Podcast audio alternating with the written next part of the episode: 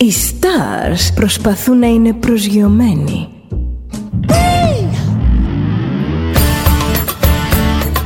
Ένα star είναι συνέχεια στον αέρα. Συνέχεια στον αέρα. Στο Διοδέλτα ζεις μαζί του.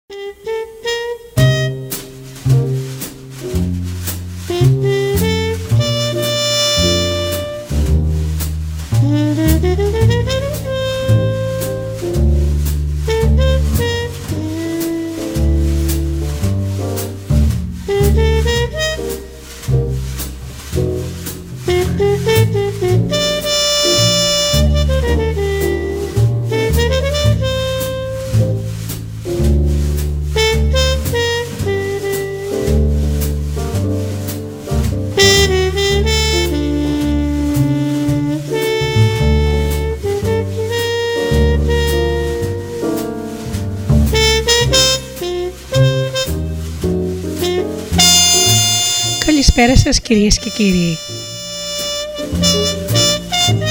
Είναι η εκπομπή «Άνθρωποι και ιστορίες» με τη Γεωργία Αγγελή.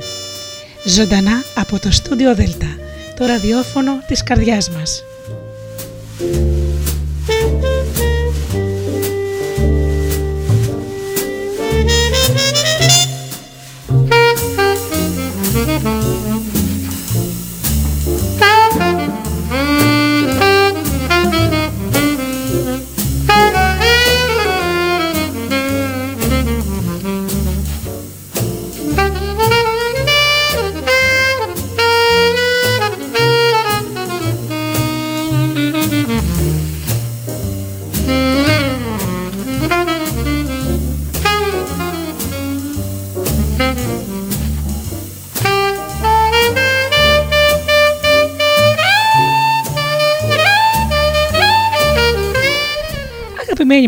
Και πάλι μαζί σήμερα Παρασκευή βράδυ με την εκπομπή «Άνθρωποι και Ιστορίες» στο μικρόφωνο είναι η Γεωργία Αγγελή.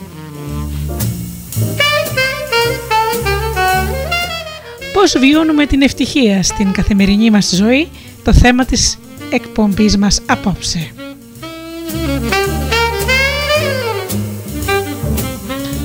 Πρώτα όμως αγαπημένοι μου φίλοι να σας ευχαριστήσω και να καλησπερίσω όλους τους εκλεκτούς φίλους που πληκτρολογούν www.studiodelta.gr και βρίσκονται εδώ μαζί μας στη σελίδα του σταθμού.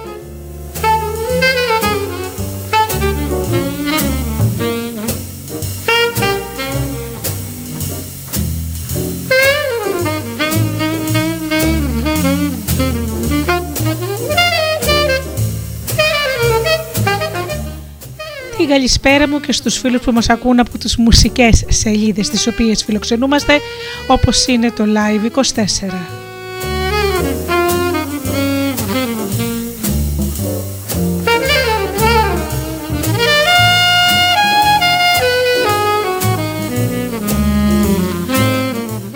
Και την καλησπέρα μου επίσης στους ανθρώπους που μας ακούν από κινητά και tablets.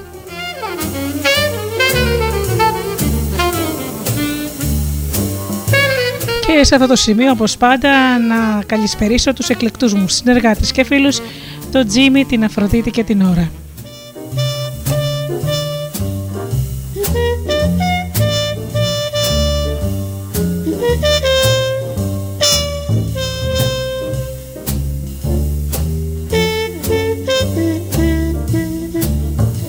Ξεκινάμε πως πάντα με ένα τραγουδάκι και μετά αμέσως το θέμα μας.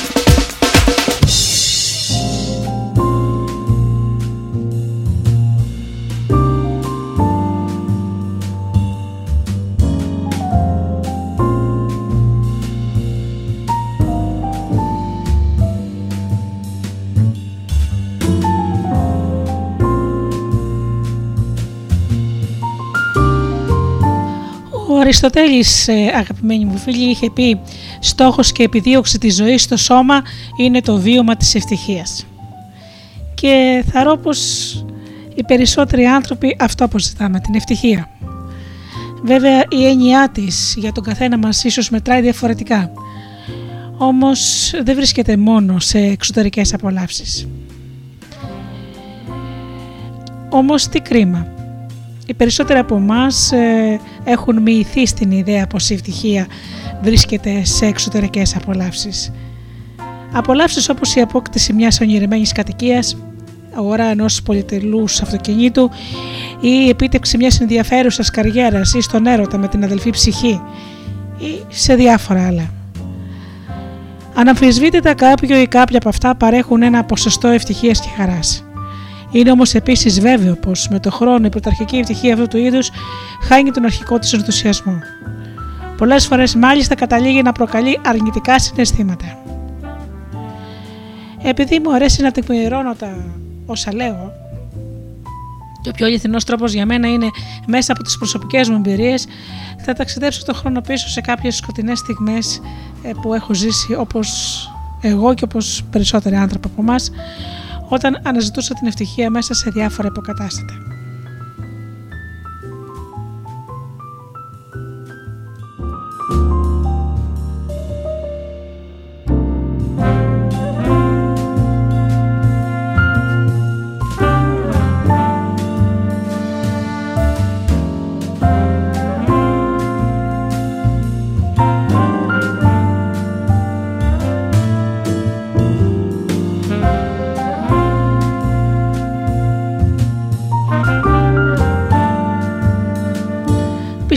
Ότι η ευτυχία βρίσκεται σε συγκεκριμένες μεριές και προσπαθούσα να είμαι ευτυχισμένη παρέχοντας τον εαυτό μου υλικές απολαύσεις. Πόσοι άνθρωποι αλήθεια σαν και εμένα; Υπάρχουν άνθρωποι που λόγω χάρη το να πίνουν αλκοόλ κάθε βράδυ προκειμένου να ηρεμήσουν τις σκέψεις τους και να μπορούν να κοιμηθούν δίνουν μια προσωρινή αίσθηση ευτυχίας στη ζωή τους. Όσοι τους γνωρίζουν θα επιβεβαιώσουν πως είναι χαρούμενοι άνθρωποι. Οι άνθρωποι που δεν ξέρουν ότι αυτός ο άνθρωπος κατεφεύγει στο ποτό. Το ποτό έχει την ιδιότητα να καταπραίνει τις σκέψεις του μυαλού και ασυνέστητα να νιώθει κάποιος υπέρπατρη εφορία και αγάπη για όλους τους ανθρώπους. Το αλκοόλ έχει τη δύναμη να εξουδετερώνει τις ανασφάλειες και τους φόβους του κάθε ανθρώπου που το χρησιμοποιεί σαν ασπίδα στα προβλήματα της ζωής με αποτέλεσμα να εξωτερικεύεται ελεύθερα πλέον η φυσική κατάσταση της ψυχής. Με τον ίδιο τρόπο και την ίδια σκοπιμότητα δρούν και τα ναρκωτικά στη ζωή κάποιων ανθρώπων, δυστυχώς. Τα νόμιμα και τα μη νόμιμα δεν έχει σημασία. Σημασία είναι ότι τα ναρκωτικά δίνουν το προφανές αίσθημα της ελευθερίας και της ευτυχίας. Όμως αυτοί οι άνθρωποι είναι απολύτως δυστυχισμένοι. Και έχουν μια ανισορροπία στις σκέψεις και στη ζωή τους. Τις όποιες σκέψεις ε, καλοπροαίρετα έχουν επιτρέψει να εγκατασταθούν στο υποσυνείδητό τους, παρόμοιες σκέψεις και ανάλογες συνήθειες έχουν περισσότεροι άνθρωποι, καθότι αυτό που κοιμίζεται μέσα από τα πρότυπα της σημερινής κοινωνίας. Παρακολουθώντας για παράδειγμα τον πρωταγωνιστή ενός έργου με το πρώτο δυσάρεστο μήνυμα που λαμβάνει, αναζητά αμέσως ένα μπουκάλι με ποτό. Ασυνέστατα το υποσυνείδητό μας προγραμματίζεται με τη μέθοδο αυτή. Μπορεί να είναι το ποτό, μπορεί να είναι το ναρκωτικό ή μπορεί ακόμα και το φαγητό φίλου μου. Πολλοί άνθρωποι ξεσπούν εκεί. Αντί όμως να κατηγορούμε τον εαυτό μας ή να γίνουμε θύμα της κοινωνίας γύρω μας, μπορούμε να διευκρινίσουμε τι είναι αληθινή ευτυχία και να μάθουμε τον τρόπο να τη βιώνουμε.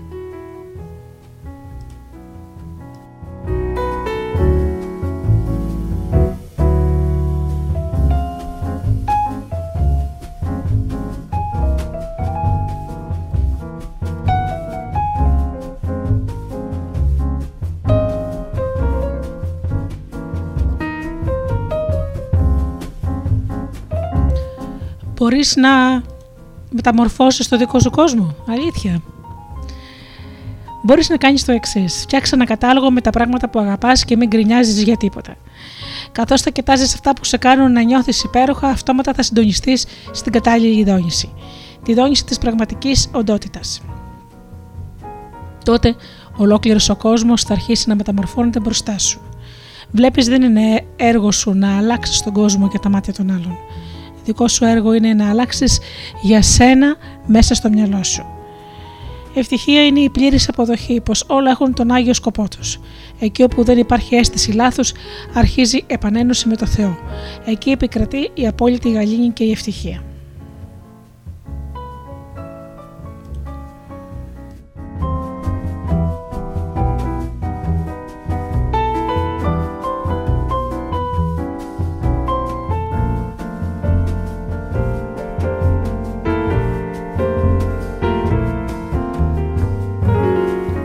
Πρέπει να ξέρουμε, αγαπημένοι μου φίλοι, ότι το δίκαιο και η ευτυχία δεν είναι το ίδιο. Στην καθημερινότητα, οι περισσότεροι άνθρωποι πασχίζουν και αγωνιούν να αποδείξουν το δίκαιο τους. Πολλές φορές θυσιάζουν τα πάντα προκειμένου να δικαιωθούν. Λένε πως είναι θέμα τιμής ή θέμα αξιοπρέπειας και σίγουρα το πιστεύουν. Η δικαίωση ικανοποιεί απόλυτα το προσωπικό τους εγώ. Πρέπει να διευκρινίσω πως το εγώ είναι ένα υπέροχο εργαλείο εγκατεστημένο και αυτό στον ανθρώπ, στο ανθρώπινο υποσυνείδητο με περισσότερο από 100 αρνητικά χαρακτηριστικά. Έχει προφανώς μια άγια σκοπιμότητα, επειδή μέσα από τα αρνητικά του στοιχεία μας δίνεται η ευκαιρία να κάνουμε ε, την εμπειρία, εμπειρία την αλήθεια μας. Την ψυχική μας οντότητα. Υπέροχο εργαλείο πράγματι, αλλά δεν έχει καμιά σχέση με την αληθινή ευτυχία. Η ευτυχία είναι η φυσική κατάσταση της ψυχής μας, και το εγώ είναι προσωρινό. Η ψυχή είναι αιώνια. Μεγάλη διαφορά. Και σίγουρα υπάρχει μεγάλη διαφορά μεταξύ ευτυχίας και δίκαιου. Άλλωστε, το να έχουμε εμείς δίκαιο σημαίνει πως κάποιος άλλος πρέπει να έχει άδικο. Επειδή όμως ενεργειακά είμαστε όλοι ένα, κομμάτια από το ίδιο σώμα, το σώμα που αποκαλούμε Θεό, το αποτέλεσμα των συναισθημάτων που θα βιώνουμε μόνιμα θα είναι ανασφάλεια και φόβος ότι πολύ πιθανόν να δικηθούμε ξανά θα ήταν πολύ πιο αποτελεσματικό να θυμίσουμε στον εαυτό μας τα λόγια του Σοκράτη πως όλοι δίκιο έχουν με τον τρόπο που σκέφτονται. Αλλά ο καθένας μας έχει την επιλογή να σκέφτεται και να αποφασίζει στο επίπεδο της ψυχής του. Την επόμενη φορά λοιπόν που θα νιώσουμε πως κάποιος μας φέρθηκε άδικα και σκεφτούμε να ψάξουμε για το δίκιο μας, πιθανόν να ψάχνουμε πάλι για το λάθος πράγμα. Αν σκεφτούμε πόσο πιο τέλεια θα ήταν αν ακολουθούσαμε το μονοπάτι της αγάπης και της σοφίας. Ο σοφό Διογέννης έλεγε: Κανείς δεν μπορεί να μας πειράξει χωρίς την άδειά μας μέσα από κάποιο επίπεδο του νου μας. Οι προσωπικές μας σκέψεις δημιουργούν όλα μας τα συναισθήματα και διαμορφώνουν κάθε φορά τη διάθεσή μας. Κανείς άλλος.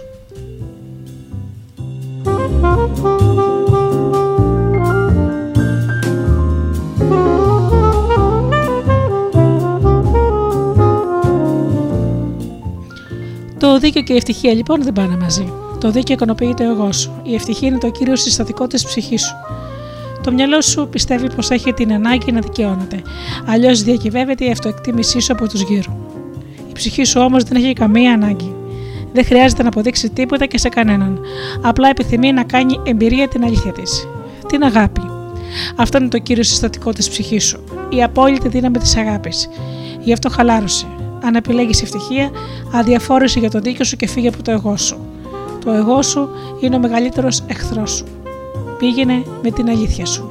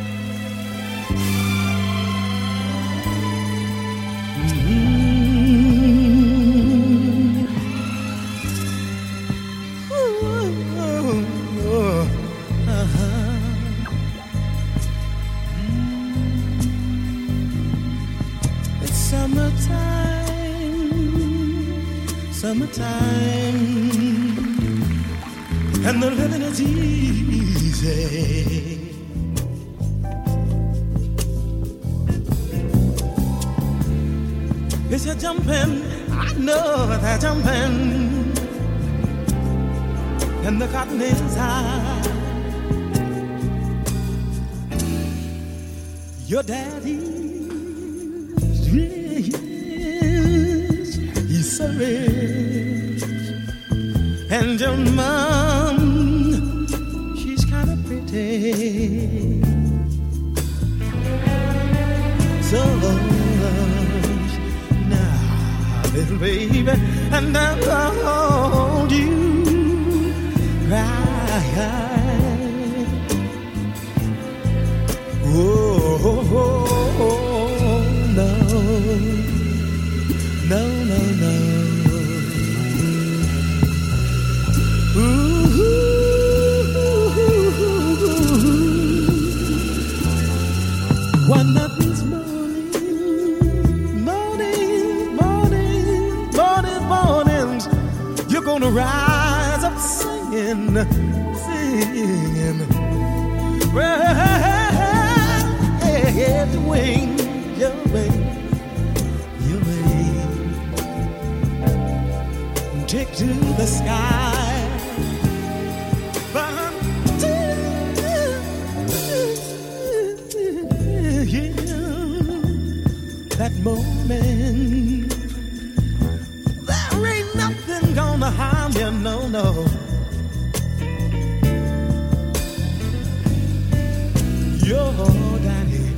your.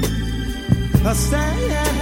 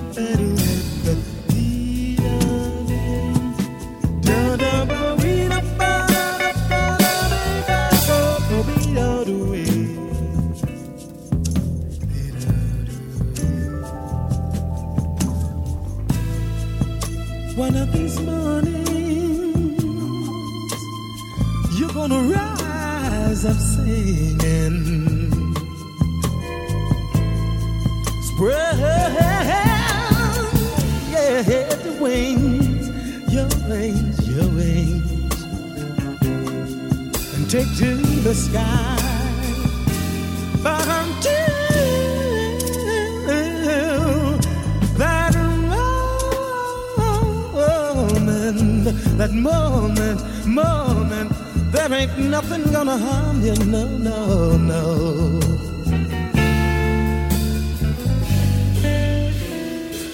Your daddy and your mommy are standing.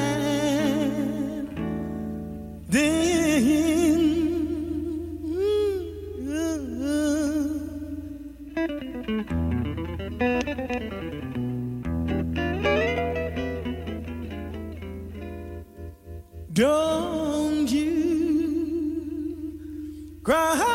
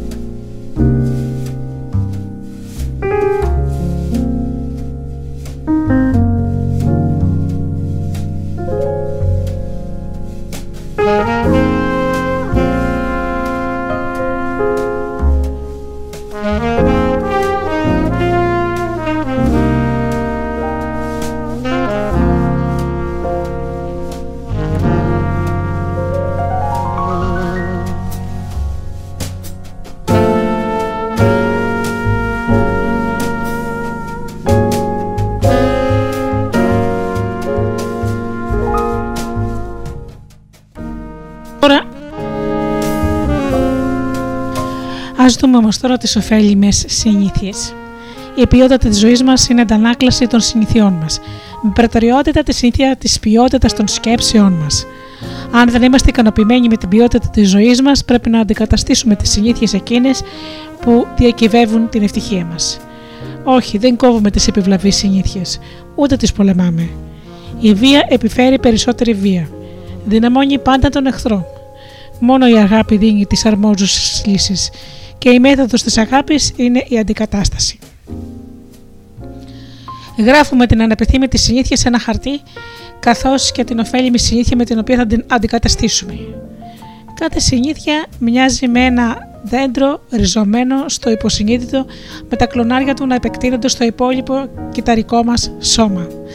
Όσο και αν κλαδεύουμε το δέντρο, αν δεν εξαλείψουμε τις ρίζες του, κάποια στιγμή θα τραβήξει μεγαλύτερα κλονάρια από πριν. Επομένως δεν ελαττώνουμε την επιβλαβή συνήθεια, την ξεριζώνουμε φυτεύοντα συγχρόνως στο ίδιο σημείο τη ρίζα της ωφέλιμης συνήθειας. Αυτό επιτυγχάνεται με αματάκλητη αποφασιστικότητα και συνεχείς θετικές δηλώσεις οι οποίες εκφράζουν την ψυχική μας αλήθεια. Αν για παράδειγμα έχουμε την επικίνδυνη συνήθεια να εντοπίζουμε πρώτα την αρνητική πλευρά κάθε κατάστασης στη ζωή και επιθυμούμε να αντικαταστήσουμε τη συνήθεια αυτή προκειμένου να εντοπίζουμε άμεσα τη θετική πλευρά μέσα σε κάθε τι, χρειάζεται σταθερή και επίμονη πειθαρχία τουλάχιστον στην αρχή. Ζούμε σε ένα σχετικό κόσμο, στο οποίο οι αρχαίοι σοφοί διευκρίνησαν πως ουδέν κακόν αμυγές καλού. Τίποτα μα τίποτα δεν είναι μόνο κακό ή μόνο καλό. Επομένως, οτιδήποτε εμφανίζεται σαν αρνητικό εμπεριέχει σίγουρα και τη θετική του πλευρά. Αναζητούμε συνειδητά και επίμονα πάντα το θετικό μέσα σε κάθε τι, ώσπου να μας γίνει συνήθεια. Αν η συνήθεια μας έχει άμεση σχέση με τις υπόλοιπες αισθήσεις μας όπως είναι η γεύση, τότε αντικαθιστούμε τη συνήθεια αυτή και, το, και στο επίπεδο της γλώσσας με κάτι άλλο που σέβεται την κυταρική μας υπόσταση.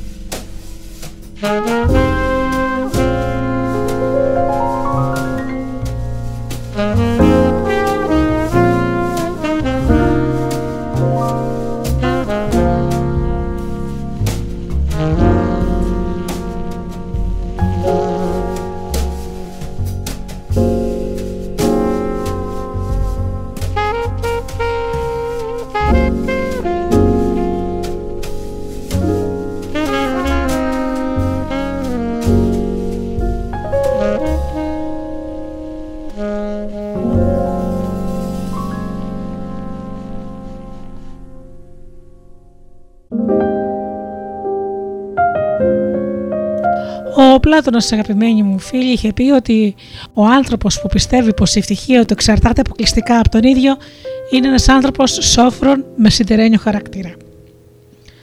Η πραγματικότητα του εγώ μας είναι συγκροτημένη μέσα από την ικανότητα των αισθήσεων. Η εμβέλεια όμως των αισθήσεων είναι πολύ περιορισμένη. Εντοπίζουν και προσδιορίζουν σαν πραγματικότητα μόνο αυτά που κινούνται στη δική τους δόνηση. Δημιουργούν πρότυπα και πεπιθήσει περιορισμένης γνώσης. Κρίνουν την ανθρώπινη ζωή μέσα από την κυταρική υπόσταση.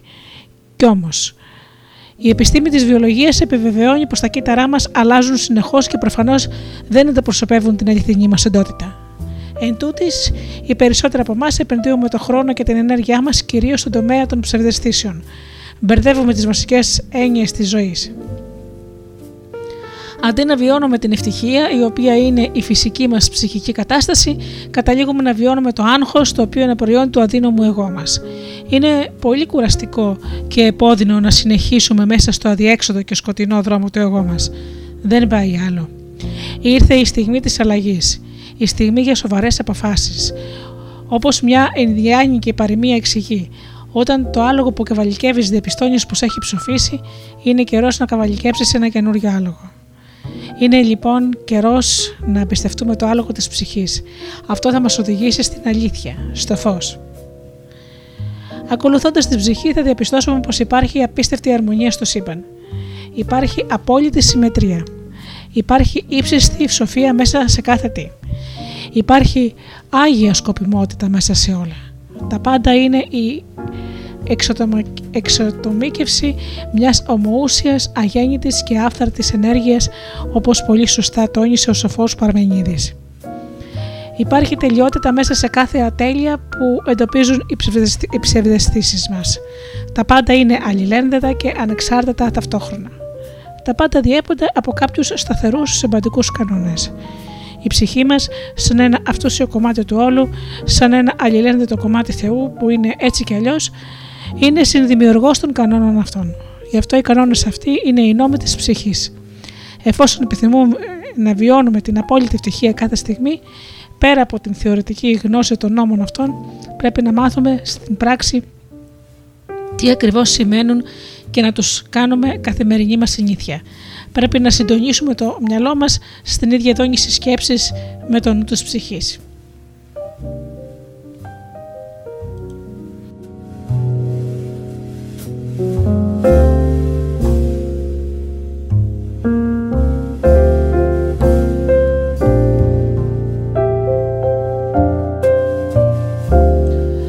Κάθε άνθρωπος μεγαλώνει με κύριο σκοπό στη ζωή του. Να γίνει επιτυχημένος, ευτυχισμένος και πλούσιος. Η αλήθεια είναι πως γεννιόμαστε με όλα αυτά. Είμαστε επιτυχημένοι, είμαστε ευτυχισμένοι και πολύ πλούσιοι. Και όσο θα προσπαθούμε απεγνωσμένα μέσα από τα ανθρώπινα πρότυπα του μυαλού μας να βιώσουμε όλα αυτά, τόσο περισσότερο θα δυσκολευόμαστε. Γιατί ερχόμαστε από το μέρος της άγνοιας του ποιοι είμαστε πραγματικά.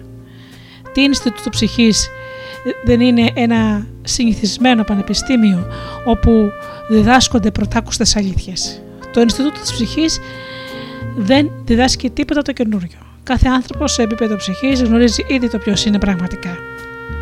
Όλη η προσπάθεια του Ινστιτούτου επικεντρώνεται στο να επιθυμήσει στο ανθρώπινο μυαλό για την ύψιστη αυτή αλήθεια ζωής μέσα από απλές επικοινωνιακές λέξεις και τρόπους αποδεχόμενοι την, την αληθινή μας υπόσταση και αξία και δημιουργώντας την αυτογνωσία αυτή σε επίπεδο υποσυνείδητου, είναι αναπόφευκτο να μην βιώνουμε αυτό που ήδη είμαστε σε επίπεδο ψυχής, δηλαδή η ευτυχία, η επιτυχία και η αυθονία.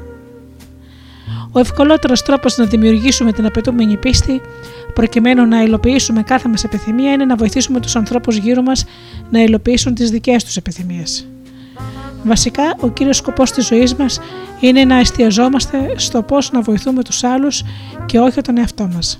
Επειδή η ζωή μοιάζει με αντίλαλο. Ό,τι δίνεις παίρνεις. Ό,τι στέλνεις επιστρέφει πίσω σε σένα. Ό,τι εντοπίζεις μέσα στους άλλους το βιώνεις μέσα σου.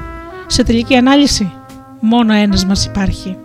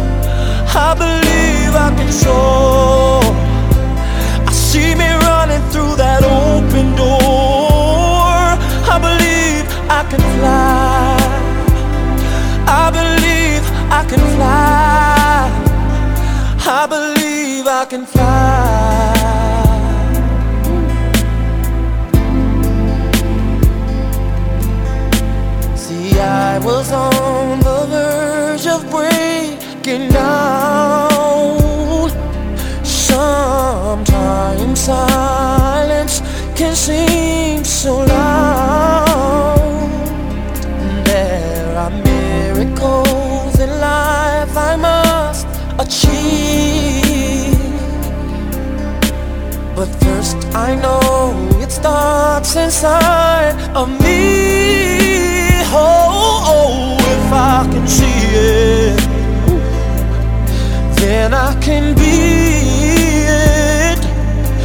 If I just believe it, there's nothing to it. I believe I can fly. I believe I can touch.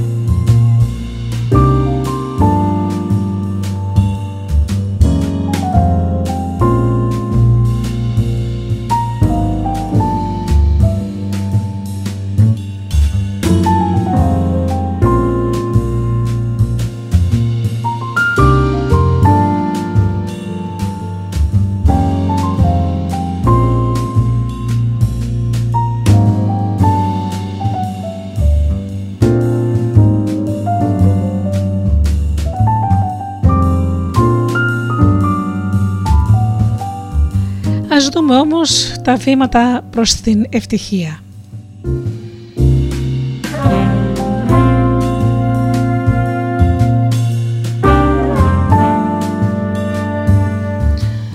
Το πρώτο βήμα λοιπόν λέγει υπενθύμιζε στον εαυτό σου συνεχώς την ισχύ των τριών χρυσών νόμων της ζωής αυτής, ώσπου να σου γίνει αιμονή.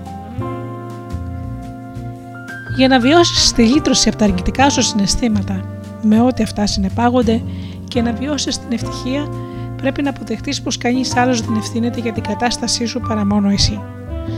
Αν πιστεύεις πως οι άλλοι ευθύνονται για σένα, τότε καταδικάζεις τον εαυτό σου να παραμείνει θύμα τους για πάντα. Αν επιθυμήσει μια άμεση και αποτελεσματική ασπίδα άμυνας σε όλες τις αρνητικές καταστάσεις της καθημερινότητας, αντέγραψε τους τρεις παρακάτω νόμους της ζωής και κάνε τους πρακτική σου σε κάθε ευκαιρία για να διατηρήσεις το μυαλό σου συντονισμένο με το νου της ψυχής. Η ζωή σου ανήκει ακόμα. Είσαι ένα αυτούσιο και παντοδύναμο κομμάτι του Θεού. Ζήσε την αλήθεια σου. Και μπορείς. Ποιοι είναι λοιπόν αυτοί οι τρεις νόμοι; Κανείς δεν μπορεί να σε πειράξει χωρίς την αδειά σου μέσα από κάποιο επίπεδο του νου σου. Αυτό το έχει πει ο Διογέννης. Κάθε άνθρωπος έχει πάντα δίκιο με βάση τα πρότυπα και τα πιστεύω του. Εσύ όμως να ενεργείς πάντα με βάση τα δικά σου πρότυπα. Αυτό το είχε πει ο Σοκράτης. Αν νιώθεις πως κάποιος άλλος στέει για τη θλιβερή σου κατάσταση, διάβασε ξανά τους παραπάνω νόμους. Και αυτό είναι από το Ινστιτούτο που λέγεται ψυχή.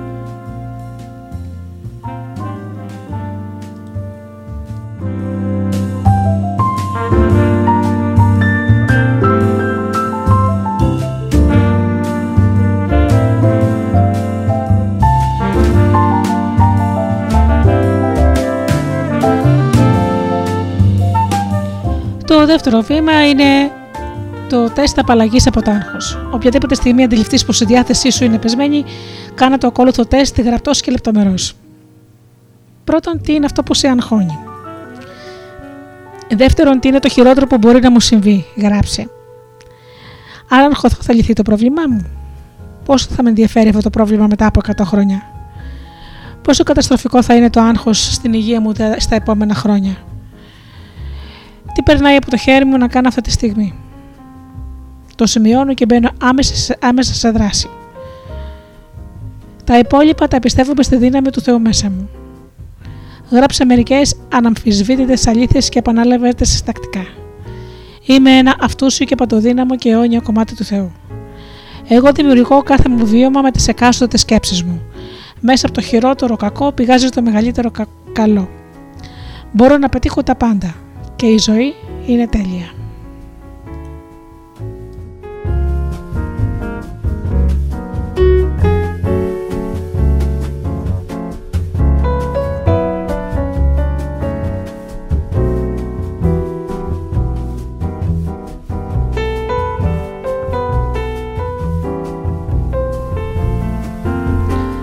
Το άγχος της ανησυχίας είναι σχεδόν η χειρότερη μορφή νοητικής δραστηριότητας που υπάρχει.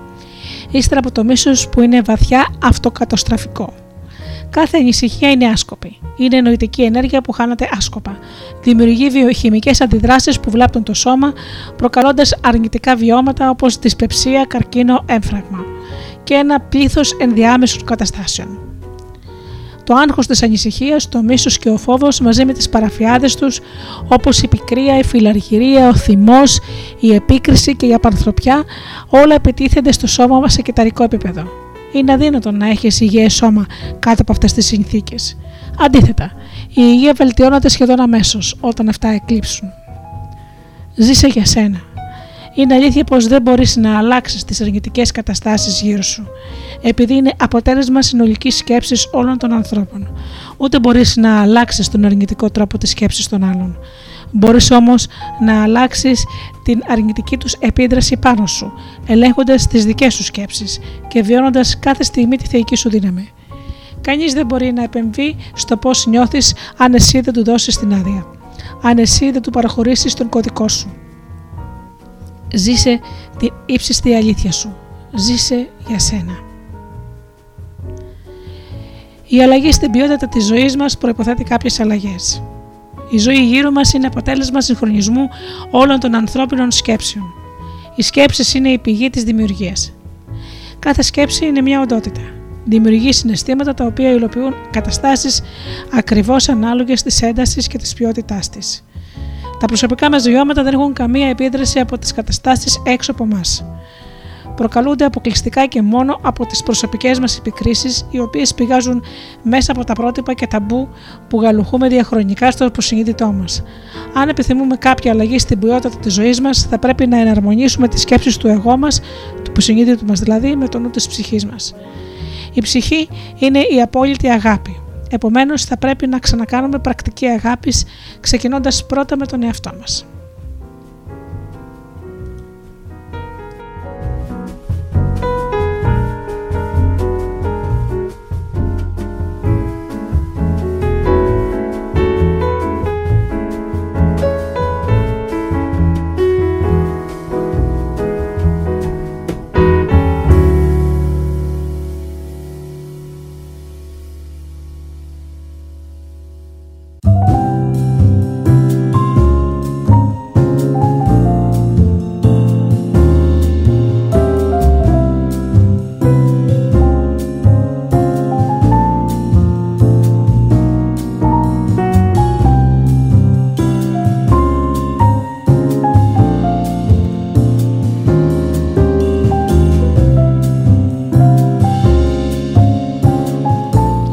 Τρίτο.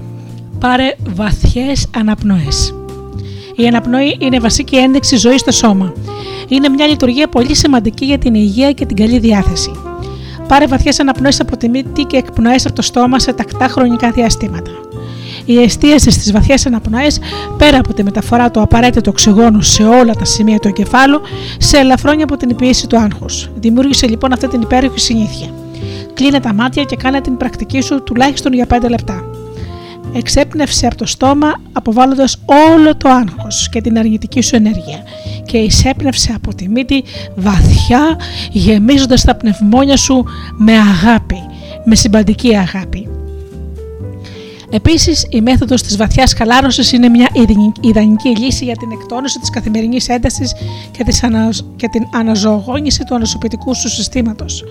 Βοηθάς στην ανακούφιση της ημικρανίας, του πονοκεφάλου, της υπέρτασης και κάθε πόνο. 20 λεπτά βαθιά χαλάρωση μπορεί να σε ξεκουράσει περισσότερο από δύο ώρε ύπνου. Α δώσουμε λοιπόν κάποιες οδηγίες. Γράψε τις επικείμενες υποχρεώσεις σου σε ένα χαρτί, καθορίζοντας το χρόνο δράσης σου για την επίλυσή τους. Πάρε μια αναπαυτική θέση με απόλυτη ησυχία. Κλείσε τα τηλέφωνα και ενημέρωσε τους οικείους σου για την πρόθεσή σου. Κάνε 10 βαθιές εισπνοές και εκπνοές.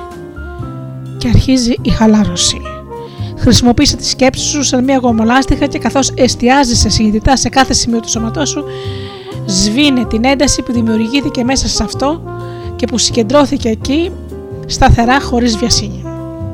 Ξεκίνα από τα δάχτυλα των ποδιών, τα πέλματα, τους αστραγάλους, τις γάμπες, τα γόνατα, τους μυρούς, τους γλουτούς, την περιοχή της λακάνης, την κοιλιά, την μέση, την πλάτη, τους εμ, ώμους, το στήθος, τον λαιμό, τον αυχένα, τα μπράτσα, τους θραχίονες, τις παλάμες, τα δάχτυλα, το πίσω μέρος του κεφαλιού, τους κροτάφους γύρω από τα μάτια, το μέτωπο και τελικά το πάνω μέρος του κεφαλιού. Τελείωνε επαναλαμβάνοντας μερικές φορές τον διαλογισμό, βιώνοντας συνειδητά το νόημα κάθε λέξης. Βίωσε αυτό που πραγματικά είσαι. Υπάρχει μια ενέργεια που δίνει ζωή στον κόσμο. Μια ενέργεια που δίνει ουσία σε κάθε τι. Μια ενέργεια που βρίσκεται ήδη μέσα σου. Μια ενέργεια που δεν σε εγκαταλείπει ποτέ. Η ενέργεια αυτή είναι είσαι εσύ.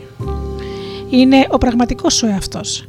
Αν την πιστέψεις και τη βιώσεις σε κάθε σου κύτταρο, η ενέργεια αυτή μπορεί να είναι εξαιρετικά βοηθητική και μπορεί να σου φέρει γαλήνη σε στιγμές άγχους, δύναμη σε στιγμές αδυναμίας, κουράγιο σε στιγμές φόβου, σοφία σε στιγμές σύγχυσης, συγνώμη σε στιγμές θυμού, ευτυχία σε στιγμές απόγνωσης και αγάπη.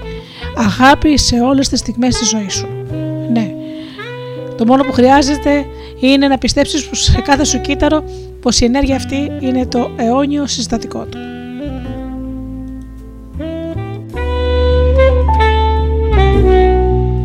Blue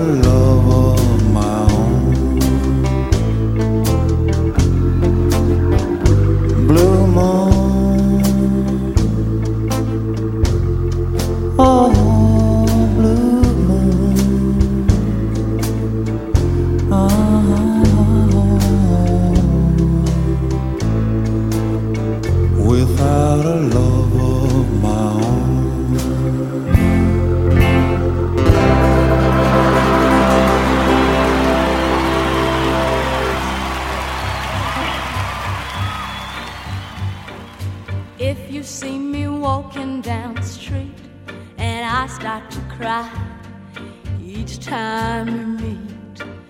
Walk on by. Walk on by. Just make believe that you don't see the tears. Just let me grieve in private. Cause each time I see you, I break down and cry. Walk on by. Don't stop. Walk on by. Stop. Walk on by. I just can't get over losing you, and so it seems broken. Walk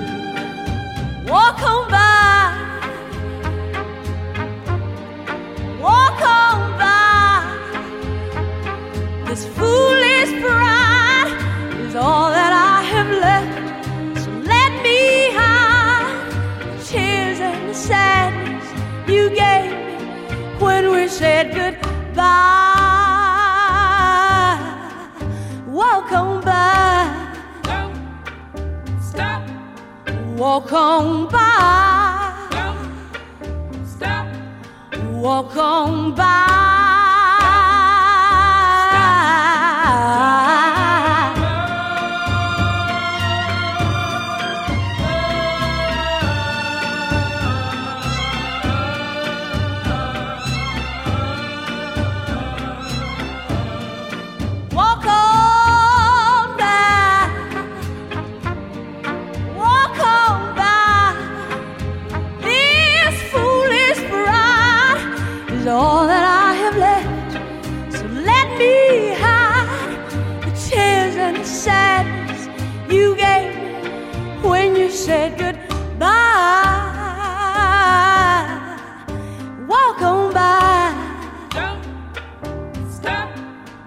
walk on by. Don't stop. Now you know you gotta go, so walk by.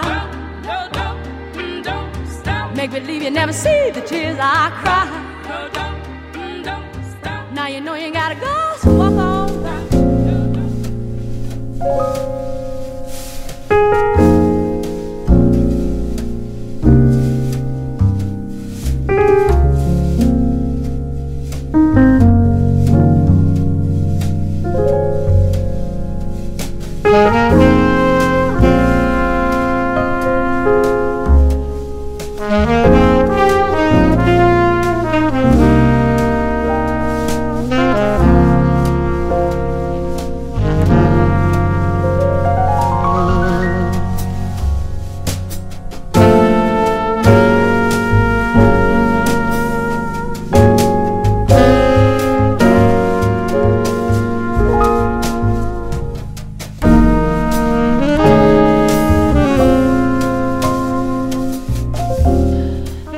Στο τέταρτο βήμα.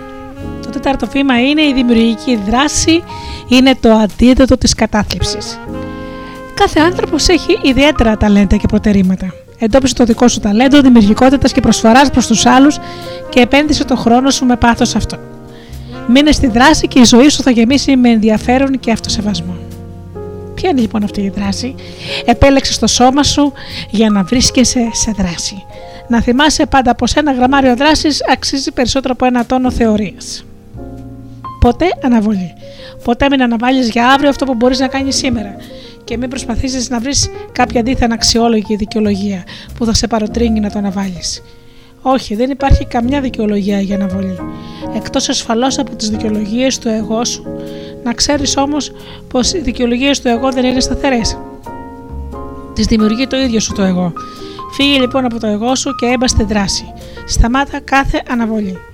Ενήργησε τώρα. Η αναβολή για το αύριο θα σε οδηγήσει στο μεθαύριο και το μεθαύριο θα γίνει την επόμενη εβδομάδα. Ο επόμενος μήνας μπορεί και ποτέ. Συνάμα θα κουβαλάς το βάρος της απραξίας σου και σύντομα θα οδηγηθείς στην απελπισία και στο άγχος. Κι όμως γεννήθηκες για να βιώνεις την ευτυχία. Γι' αυτό έμπα στη δράση τώρα, αυτή τη στιγμή.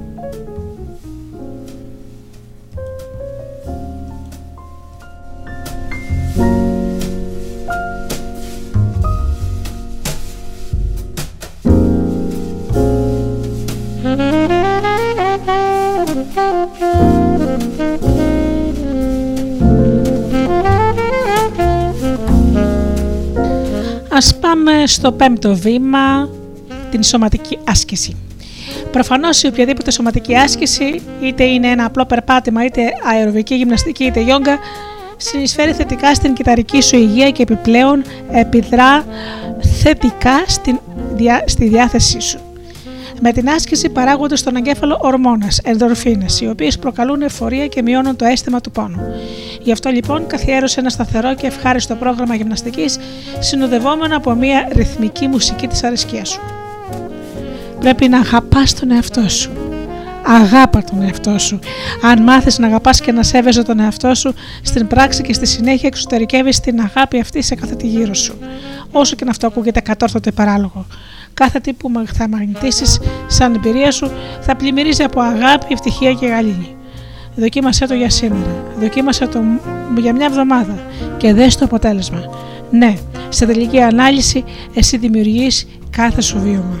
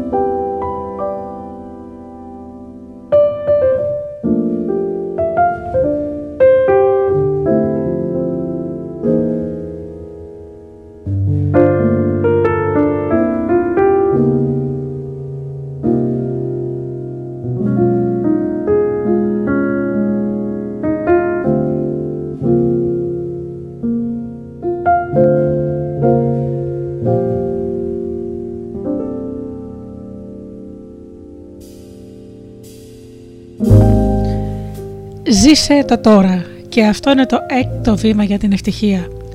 Πολύ πιθανόν το παρελθόν να σε φόρτισε με άφθονες στιγμές θυμού και άγχους. Συνάμω όμως σου χάρισε και άφθονη σοφία εμπειρικής εξέλιξης. Αυτή τη στιγμή στο παρελθόν τελείωσε για σένα. Είναι πλέον στα αλήθεια παρελθόν. Δεν επιστρέφει. Το μόνο που έχεις είναι το παρόν. Και είναι στολισμένο με όλη τη σοφία που αποκόμισες. Είναι καιρός να ξεφορτωθείς κάθε ανάμνηση θυμού που κουβαλάς. Το βάρος της εσωστρέφειας κουράζει. Αρρωσταίνει. Είναι συμφέρον σου να εστιάζεσαι μόνο στα θετικά συμπεράσματα που απόκτησες. Μετά από μία σταύρωση ακολουθεί η αιώνια ανάσταση. Όσο πόνο και, αν- και εμπειρία έχει μια σταύρωση, τελικά ανήκει στο παρελθόν. Εσύ ζεις και υπάρχεις στο αιώνιο παρόν. Εστιάσου λοιπόν στην Ανάσταση. Εστιάσου στο βίωμα της αιώνιας ψυχικής σου παντοδυναμίας. Η σοφία της εμπειρικής εξέλιξης που απέκτησες εξαγιάζει όλο τον πόνο. Ξεφορτώσου τους επόδονες βαλίτσες και απόλαυσα την ανακούφιση της ελευθερίας από κάθε αρνητικό σου συνέστημα και ζήσε σε ένα τέλειο κόσμο του Θεού και εσύ θα διαπιστώσεις ότι είσαι ένα αυτού σου καταπληκτικό και υπέροχο κομμάτι του. Ξεκόλα από το παρελθόν σου φίλε μου. Οι περισσότεροι άνθρωποι παραμένουν μόνιμα κολλημένοι στο παρελθόν τους και καταναλώνουν όλο τους το χρόνο και την ενέργεια ψάχνοντας για τους εξωτερικούς υπεύθυνους της τωρινής τους κατάστασης ή αναζητώντας καλές δικαιολογίες προκειμένου να συνεχίσουν να παραμένουν βουτυγμένοι στη μιζέρια τους. Τελικά από όλους τους σημαντικούς νόμους, πιθανόν ο νόμος της συνεχού αλλαγής είναι ο καλύτερος και δυσκολότερος για μας για να γίνει καλοπροαίρετα αποδεκτός και χωρίς πολύ πόνο. Όλοι μας έχουμε μια πικρή ιστορία ή μια καλή δικαιολογία για το πώς οδηγηθήκαμε στην περούσα ανεπιθύμητη κατάσταση. Πολύ πιθανόν στην κατάσταση που βρισκόμαστε σήμερα να πιστεύουμε πως η οποιαδήποτε αλλαγή είναι ακατόρθωτη. Η αλήθεια είναι πως σε τελική ανάλυση αυτό που πιστεύουμε, αυτό βιώνουμε. Είναι όμως προφανές πως οι πικρές μας ιστορίες ανήκουν στο παρελθόν. Αν αναπνέουν ακόμα, είναι εξαιτίας της δικής μας επιλογής να παραμένουμε κολλημένοι συναισθηματικά σε αυτές τις πικρές στιγμές. Είναι εξαιτίας της έλλειψης αποφασιστικότητας και βούλησης και από σήμερα και από αυτή τη στιγμή μπορούμε να είμαστε το πρόσωπο που πάντα επιθυμούσαμε. Μπορούμε να χρησιμοποιήσουμε το δυσάρεστο παρελθόν μας με όλες τις ανεπιθύμητες παρενέργειές του, σαν ένα θετικό κίνητρο να αλλάξουμε. Μπορούμε να γράψουμε μια ευχάριστη προσωπική ιστορία. Μια ιστορία που να εκφράζει το ποιοι πραγματικά είμαστε.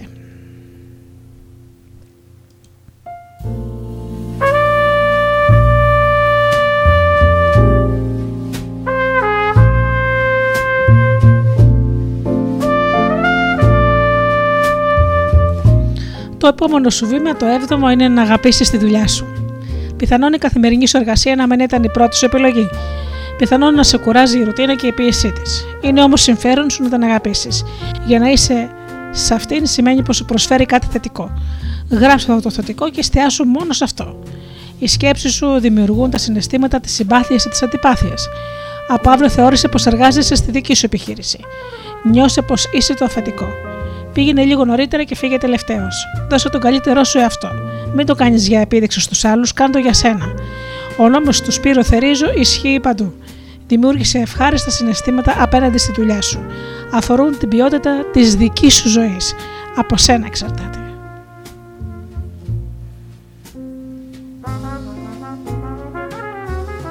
Ζήσει για την ψυχή σου. Σκοπός κάθε εργασίας σου δεν είναι η επιβίωση, αλλά η βίωση του επότερου σκοπού για τον οποίο βρίσκεσαι στο σώμα σου. Αν εργάζεσαι με κύριο σκοπό το πώς να πληρώνεις τους λογαριασμούς σου, τότε έχασες το σοβαρότερο νόημα της ζωής σου. Ο ύψιστο σκοπός για τον οποίο γεννήθηκες είναι να εκφράζεις και να βιώνεις κάθε στιγμή και μέσα από κάθε ασχολία σου την αληθινή σου οντότητα, προκειμένου τα κέρδη σου να είναι ψυχικά. Το ψυχικό κέρδος είναι ο αληθινός σου σκοπός, όχι το υλικό.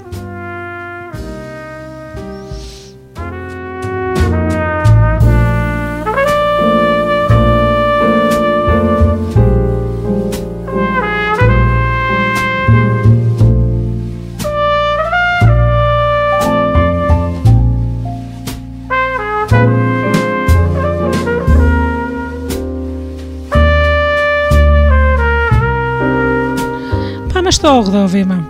Εντόπισε το θετικό μέσα σε κάθε τι. Η εντόπιση του θετικού ή του αρνητικού μέσα σε κάθε τι είναι μια μεγάλη και καλή συνήθεια.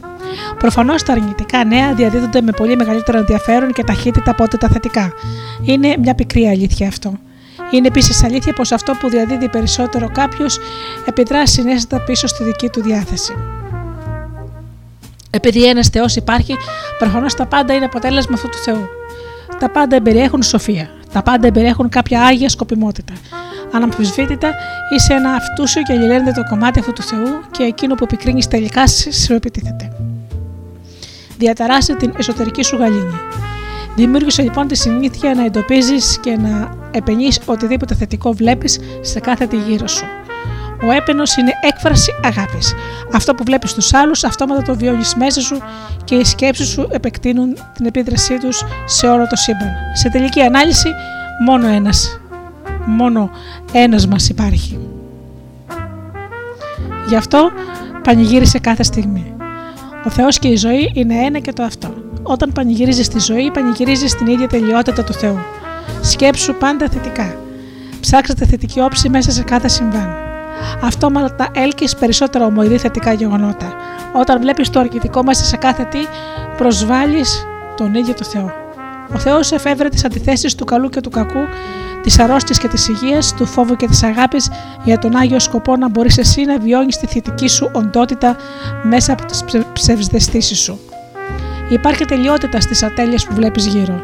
Υπάρχει απόλυτη ισορροπία στις αντιθέσεις της ζωής. Ο πόνος γίνεται κίνητρο αναζήτησης της αλήθειας σου. Ο φόβος γίνεται κίνητρο αποδοχής πως είσαι στα αλήθεια η δύναμη της απόλυτης αγάπης. Πάρ το απόφαση. Είσαι ένα κομμάτι θεϊκής δύναμης. Πανηγύρισε κάθε στιγμή και δόξασε το Θεό μέσα σου.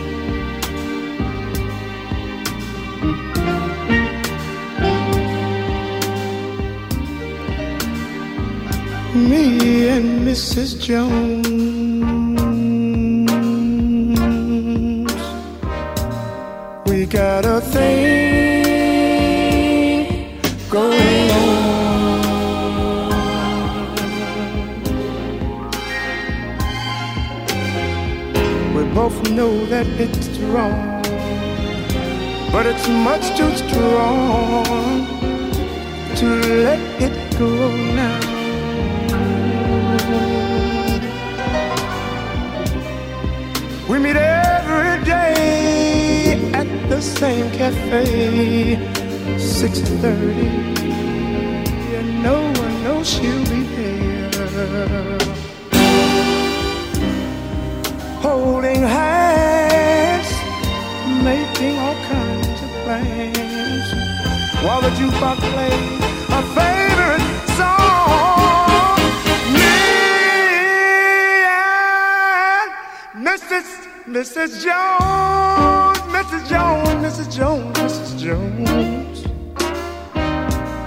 We got a thing going on.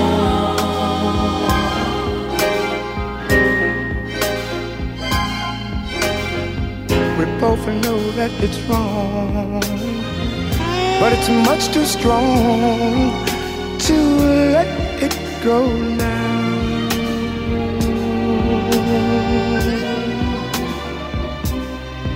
We gotta be extra careful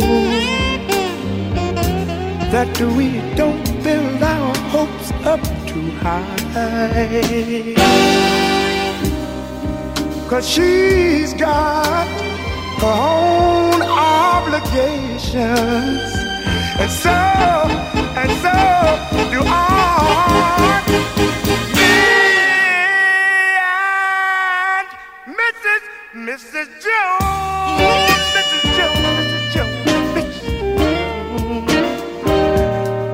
Got a thing going on.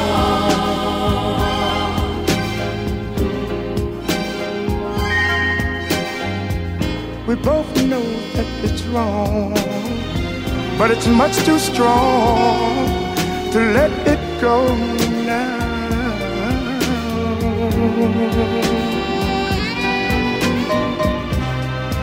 Well, it's time for us to believe. It hurts so much, it hurts so much inside. Now she'll go her way and I'll go mine. Tomorrow we'll meet the same place,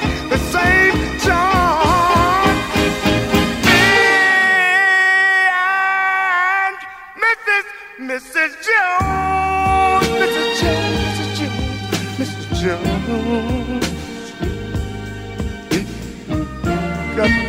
a thing going on. We gotta be extra careful. We can't afford to build up too high. I wanna meet and talk with you at the same place, the same cafe, the same time. And we're gonna hold hands like we used to. We're gonna talk it over, talk it over. Hands, everybody. Uh, clap your hands. Come on, keep it going. Clap your hands, everybody. Clap your hands, everybody. Uh, clap. Let's do it. You ready? Come on.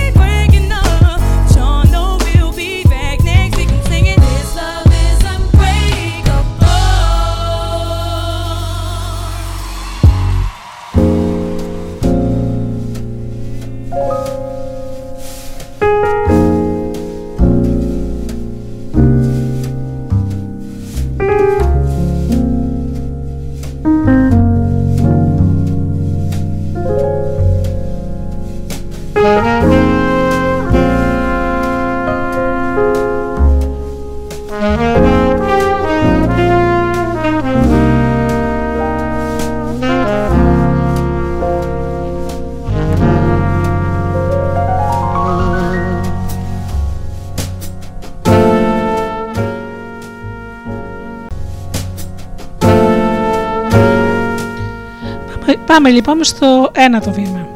Αποδέξου τη χρησιμότητα του εγώ σου, αλλά ξεκόλα από αυτό.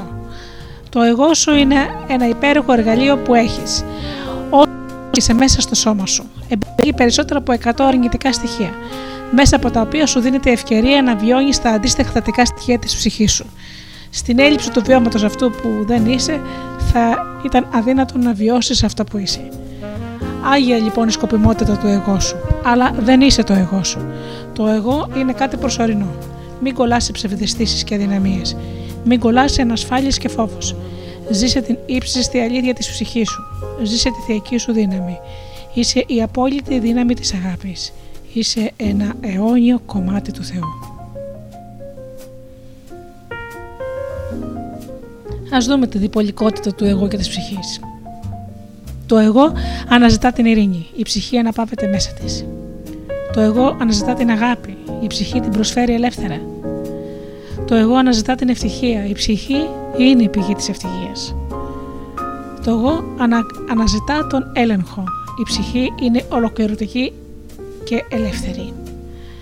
Το εγώ αναζητά τη μακροβιότητα, η ψυχή είναι αιώνια. Το εγώ συσσωρεύει πληροφορίες, η ψυχή είναι η απόλυτη σοφία. Το εγώ περιορίζεται από το χώρο και το χρόνο, η ψυχή δεν έχει όρια. Το εγώ θέλει όλο και περισσότερα, η ψυχή έχει όλα. Το εγώ είναι μια ουτοπία, η ψυχή είναι αληθινή. Η ψυχή είναι ο πυρήνας σου.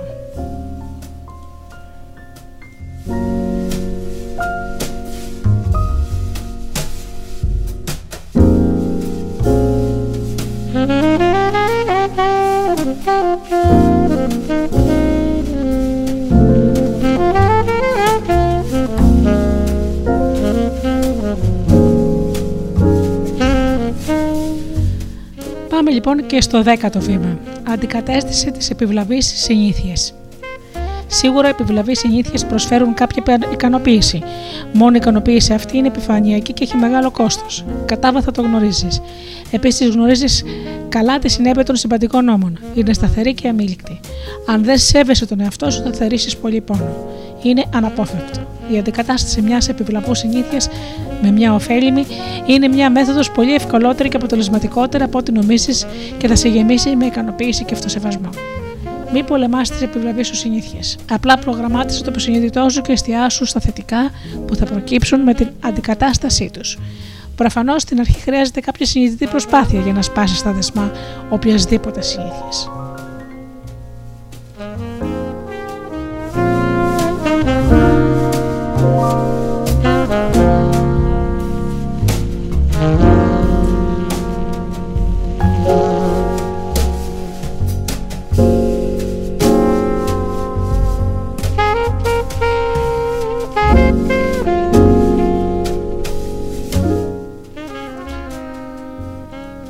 Αγάπα τον εαυτό σου. Το να κατηγορείς τον εαυτό σου και να θυμώνεις μαζί του είναι κάτι που δεν θα έκανε ποτέ ο Θεός. Σίγουρα έκανες πράγματα για τα οποία δεν νιώθεις περήφανος. Όμως είναι βέβαιο πως έχεις και πολλά προτερήματα. Θα ήταν πολύ πιο χρήσιμο αν αστιαζόσουν μόνο στα θετικά σου. Η εξέλιξή σου θα ήταν πολύ καλύτερη. Ο ενθουσιασμός σου θα ήταν πιο εκδηλωτικός. Θα άλλαζες ευκολότερα αυτά που σε δυσαρεστούν. Ένα πρέπει να θυμάσαι. Ο Θεός που υπάρχει μέσα σου σε αγαπά με όλε σου τι ατέλειες.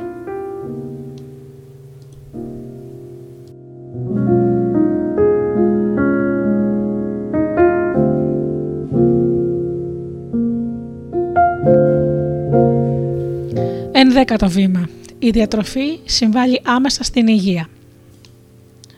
Κάθε άνθρωπος αποκτά ειδικές γνώσεις σε διάφορα θέματα της ζωής, ιδιαίτερα σε θέματα επαγγελματικού προσανατολισμού.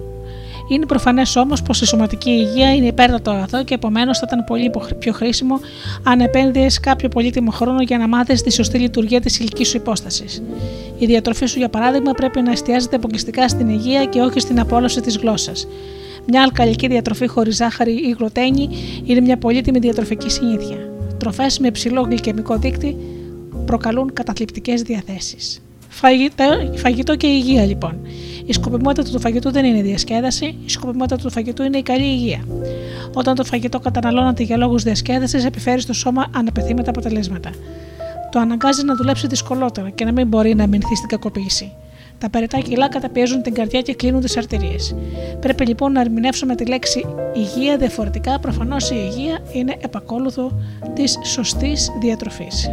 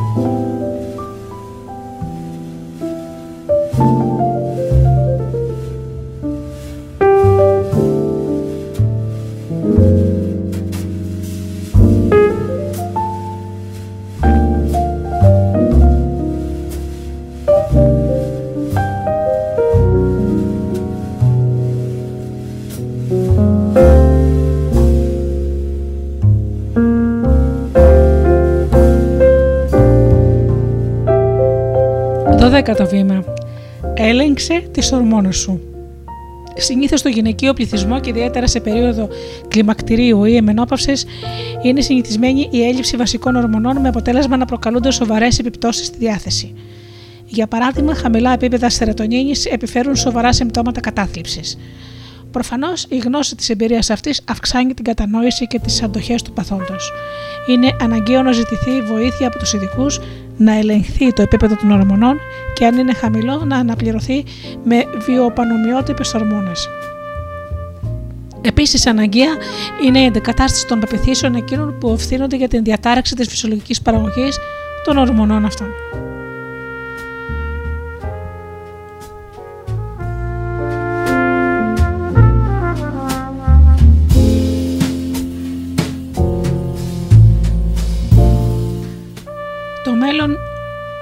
Φαίνεται πολύ φωτεινό.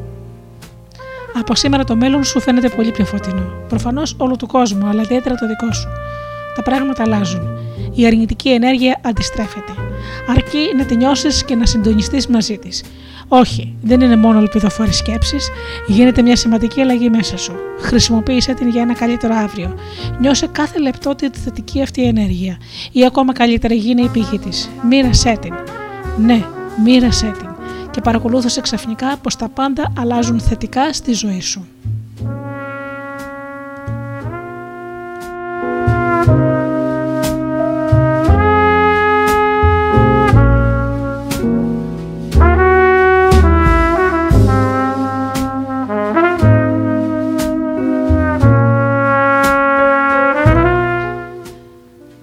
Δημιούργησε ένα ευχάριστο χόμπι, είναι το 13ο βήμα σου για την ευτυχία.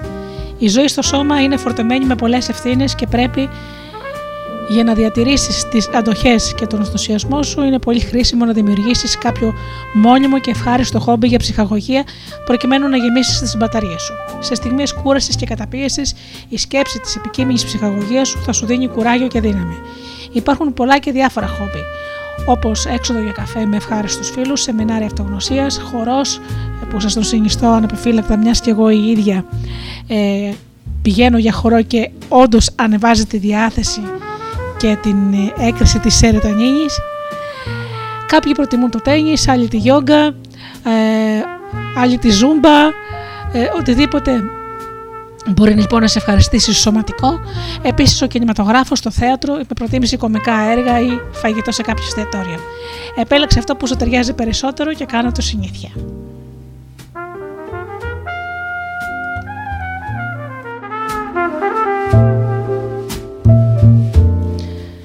Μην ξεχνάς ότι σήμερα είναι μια καινούρια μέρα. Είσαι κάτι πολύ πιο σπουδαιότερο από αυτό που νομίζεις πως είσαι.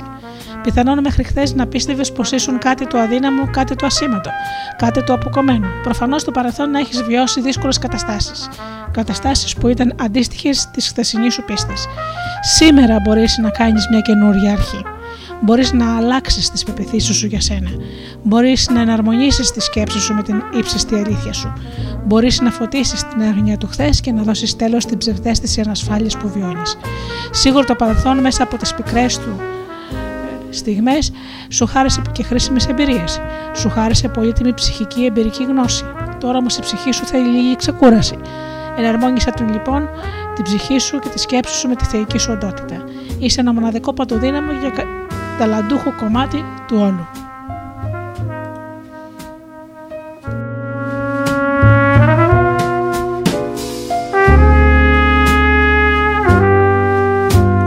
Το 14ο βήμα. Τα προβλήματα είναι ευκαιρίες. Πιθανόν όλοι μας μεγαλώσαμε με το πρότυπο πως μια ευτυχισμένη ζωή πρέπει να είναι απολαγμένη από προ- από προβλήματα. Γίνεται αυτό. Δεν νομίζω. Αυτό είναι μια ουτοπία. Ζωή χωρίς προβλήματα υπάρχει μόνο στην ενεργειακή μας διάσταση, όχι μέσα στο σώμα. Όλη η εμπειρική μας σοφία είναι αποτέλεσμα των δυσκολιών που βιώνουμε μέσα από την ηλική μας διάσταση. Είναι αδύνατο να αποκτήσουμε βιωματική γνώση μέσα από τα προβλήματα των άλλων ή μέσα από απλή θεωρία. Προσωπικά πιστεύω ότι οι άνθρωποι με, τις περισσό... με την περισσότερη σοφία είναι εκείνοι που έχουν αντιμετωπίσει τις μεγαλύτερες αντεξότητε στη ζωή τους. Από σήμερα λοιπόν μην αγαν- αγανακτήσει με τα προβλήματά σου. Αγκάλιασέ τα. Είναι η καλύτερη δασκαλή σου. Είναι τα κίνητρα της εξέλιξής σου.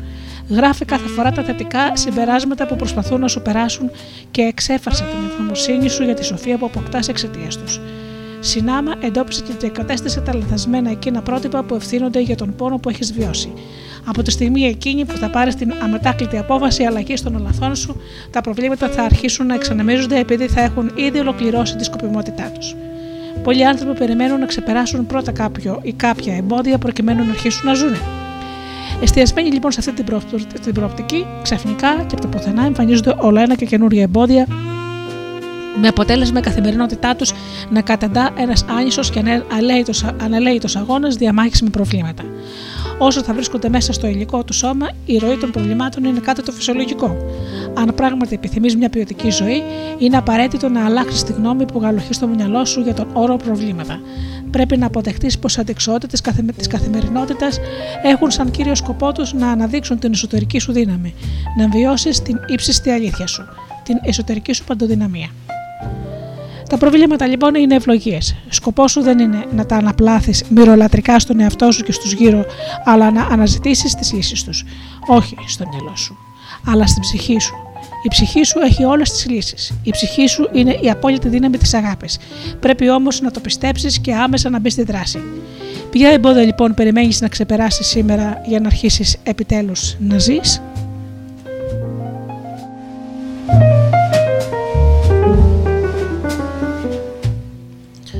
Ναι, υπάρχει λύση για κάθε πρόβλημα. Τίποτα δεν είναι άλυτο. Τίποτα. Κάνω ό,τι περνά από το χέρι σου τώρα για να ξεπεράσεις την αρνητική σου ιδέα πως αυτό που περνάς αυτή την περίοδο είναι ένα πολύ δύσκολο και άλυτο πρόβλημα. Καταλαβαίνω πως δεν μπορείς να δεις τη λύση και νομίζεις πως είναι πράγματι δύσκολο.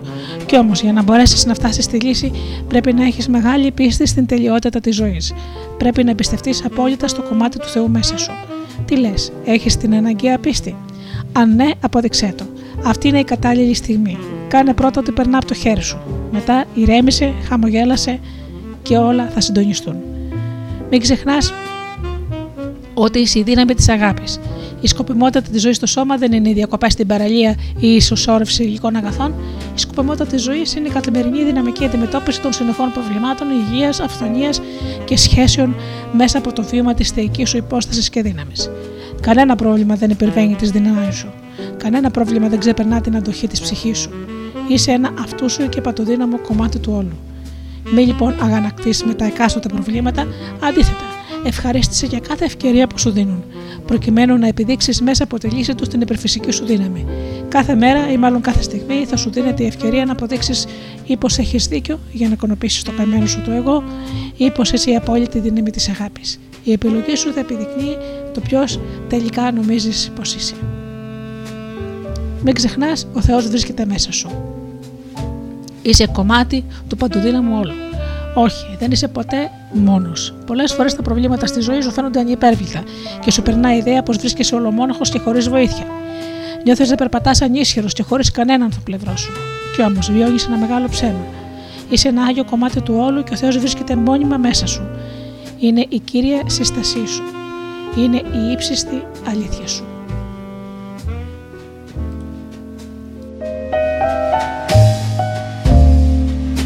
I've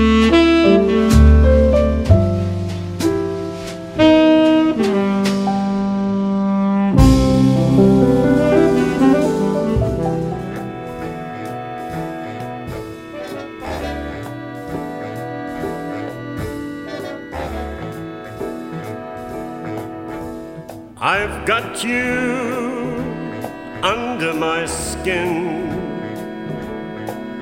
I've got you deep in the heart of me. So deep in my heart that you're really a part of me. I've got you under my skin. I tried so not to give in. Said to myself, this affair, why it never should go so well. So I should have tried to resist when, baby, I know so well. I've got you under my skin. Now I'd sacrifice anything, come what might, for the sake of having you near. In spite of comes in the night and repeats, repeats in my ear. Don't you know you fool, you never can win. Use your mentality, wake up to reality.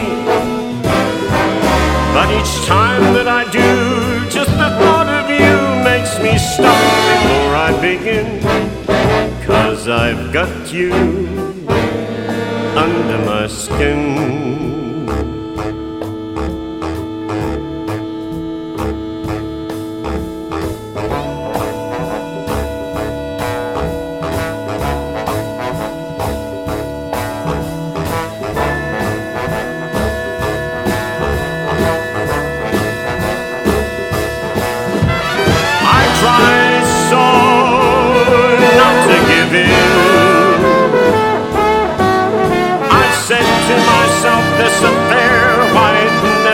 Never should go so well. So I should have tried to resist when, baby, I know so well. I've got you under my skin. Now I'd sacrifice anything, come what might, for the sake of having you near. In spite of the warning voice that comes in the night and repeats, repeats in my ear. Don't you know, you little fool, you never can win. Wake up to reality, use some mentality. But each time that I do, just the thought of you makes me stop before I begin. Cause I've got you under my skin. Yes, I've got you under my skin.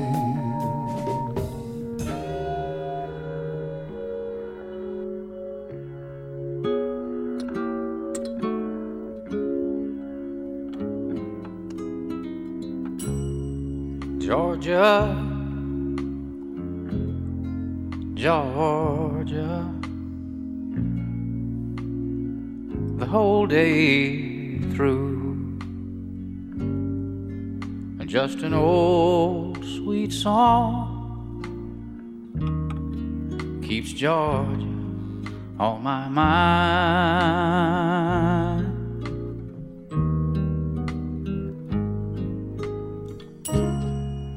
Georgia, Georgia. A song of you comes as sweet and clear as moonlight through the pines.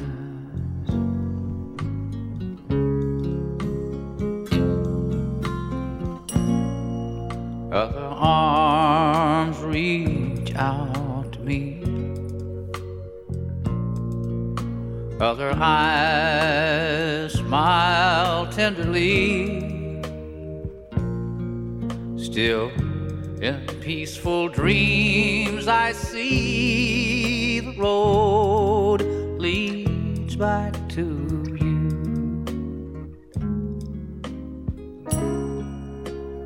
Georgia, Georgia. No peace I find, just an old sweet song keeps Georgia on my mind.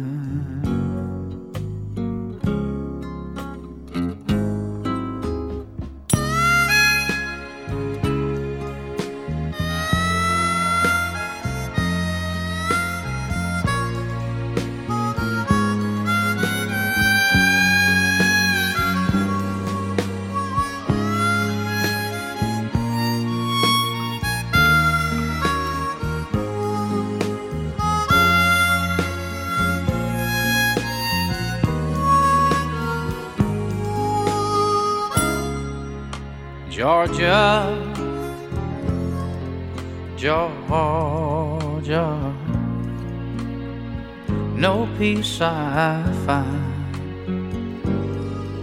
just an old sweet song keeps Georgia on my mind.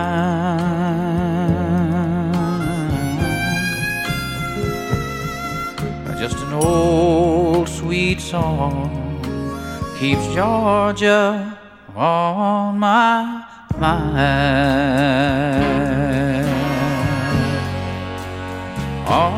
My mind. On my mind.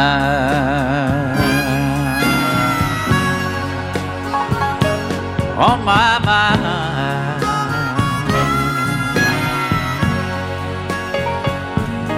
on my mind.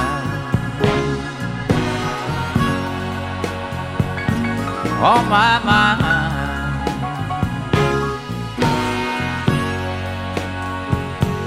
On my mind.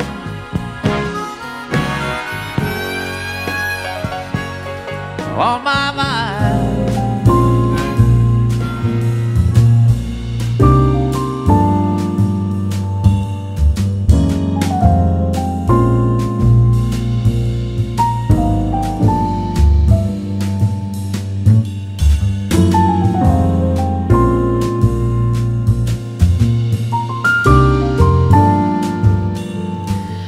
Συνεχίζουμε λοιπόν με τα βήματα που μπορείς να κάνεις για να βιώνεις καθημερινά την ευτυχία.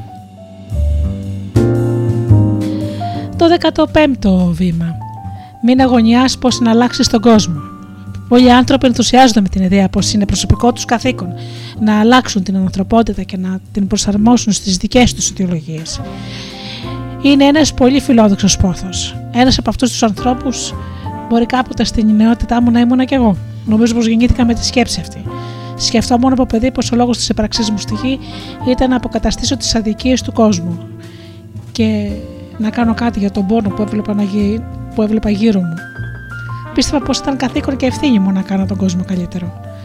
Μετά όμως από τόσες δεκαετίες προσωπικής οδύσσια και αυτοανάπτυξης και αφού κατόρθωσα με μεγάλη προσπάθεια να σώσω τον εαυτό μου από, το, από τα προσωπικά μου καταστροφικά πάθη και τις άφθονες λανθασμένες πεπιθήσεις μου, συνειδητοποίησα πως ο κόσμος είναι τέλειος παρόλο στις ατέλειες που εντόπιζαν τα μάτια μου και πως ο ρόλος του σωσία ήταν γέννημα θρέμα ένας ρόλος του εγώ μου. Προφανώς, αν ο Θεός ήθελε τον κόσμο διαφορετικό, θα τον είχε κάνει από την πρώτη στιγμή. Αν ο Θεός ήθελε να εξαλείψει κάθε λάθος, θα το είχε προνοήσει. Αυτόματα όμως θα απέκλειε τη βασική σκοπιμότητα της ηλικής μας υπόστασης και θα απέκλειε την εμπειρική γνώση. Σε αυτό το σημείο λοιπόν να αναρω... πιθανόν να αναρωτηθείς. Μήπως τότε θα πρέπει να διαφορεί κανείς για τα προφανή και να μην προσφέρει τη βοήθειά του στους έχοντες ανάγκη; Όχι. Κάθε άλλο. Κύριος συστατικό όλων είναι η αγάπη και η αγάπη δεν ξέρει να διαφορεί. Άρα θα κάνεις πάντα αυτό που περνάει από το χέρι σου για να είσαι σε ισορροπία με την ψυχή σου.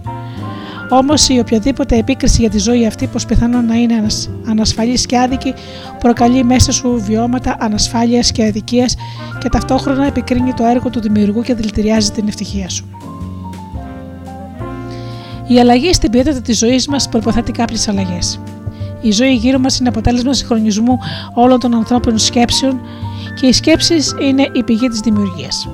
Κάθε σκέψη είναι μια οντότητα. Δημιουργεί συναισθήματα τα οποία υλοποιούν καταστάσεις, ακριβώς ανάλογες της έντασης και της ποιότητάς της.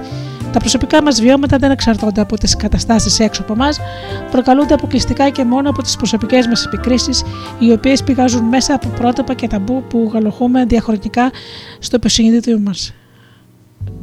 Αν επιθυμούμε κάποια αλλαγή στην ποιότητα της ζωής μας, θα πρέπει να εναρμονίσουμε τις σκέψεις του εγώ μας, του, το υποσυνείδητο δηλαδή, με το νου της ψυχής. Η ψυχή είναι η απόλυτη αγάπη. Επομένως, θα πρέπει να κάνουμε τα πάντα πρακτική αγάπης, ξεκινώντας πρώτα με τον εαυτό μας. Κάθε μέρα είναι ένα καινούριο ξεκίνημα. Δεν είσαι αυτό που κάνεις, αλλά η ενέργεια πίσω από αυτό. Είσαι η ενέργεια και η άβρα που επιτρέπεις να βγαίνει από μέσα σου. Είτε αυτό εκφράζει αγάπη είτε φόβο. Η άβρα σου έχει πάντα ως αφετηρία ένα από τα δύο αυτά. Την αγάπη ή το φόβο. Έχεις όμως την επιλογή να, επισ... να επιστρέψεις μόνιμα στην αγάπη. Κάθε μέρα είναι ένα καινούριο ξεκίνημα.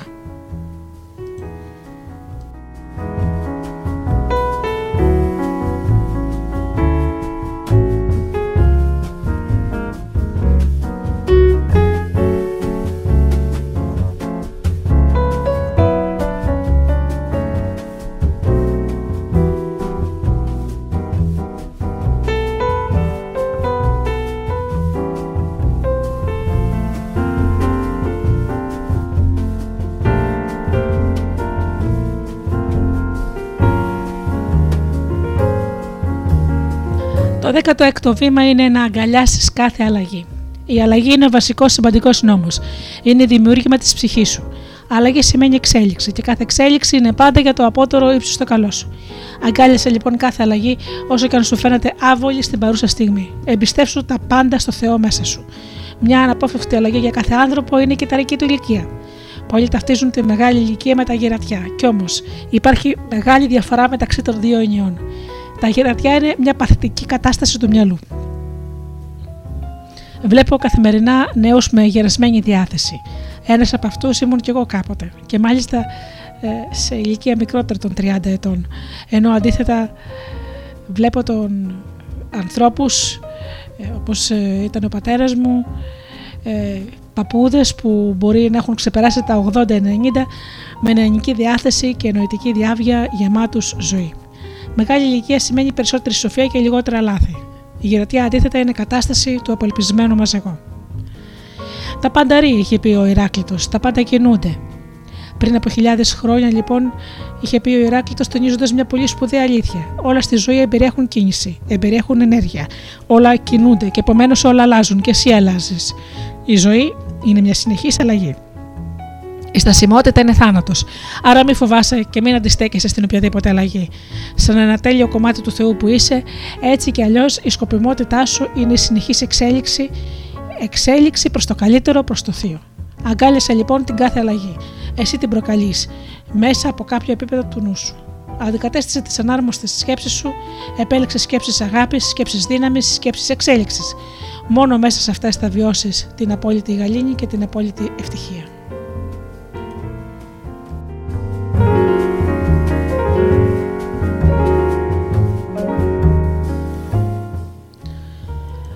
17ο βήμα. Απεξάρτηση από την ανάγκη των υλικών αγαθών. Τα υλικά αγαθά είναι μέρος της συμπαντικής αυθονίας. Ανήκουν σε σένα. Αν δεν βιώνεις την αυθονία τους, είναι η κατάλληλη στιγμή να εντοπίσεις και να αντικαταστήσεις τις σκέψεις εκείνες ή τις πεπιθήσεις εκείνες που αποτρέπουν τη δίωδο της αυθονίας σου. Ζεις και υπάρχεις σε ένα κόσμο Θεού και είσαι εσύ ένα αυτούσιο κομμάτι του. Η οποιαδήποτε πεποίθηση ανάγκης που γαλοχείς δεν ταιριάζει στην αλήθεια σου και συνεπώς δυσκολεύει την υλοποίηση της επιθυμίας σου. Το σύμπαν είναι όλο δικό σου. Όταν ξεπερνάς κάποιες δύσκολες καταστάσεις και βλέπεις το φως στο τέλος του τούνελ, μην επιτρέπεις καινούργιες σκέψεις, κινδυνολογίες και αρνητικών πιθανότητων να, σε- να κυριεύουν το μυαλό σου. Το σύμπαν είναι πολύ φιλικό. Είναι τόσο φιλικό που υλοποιεί άμεσα μπροστά σου αυτό που σκέπτεσαι και προσδοκάς. Στη τελική ανάλυση, ζεις και υπάρχεις σε ένα υπέροχο σύμπαν, αρκεί να ξέρεις εσύ τι πραγματικά επιθυμείς και να εστιάζεσαι μόνο σε αυτό.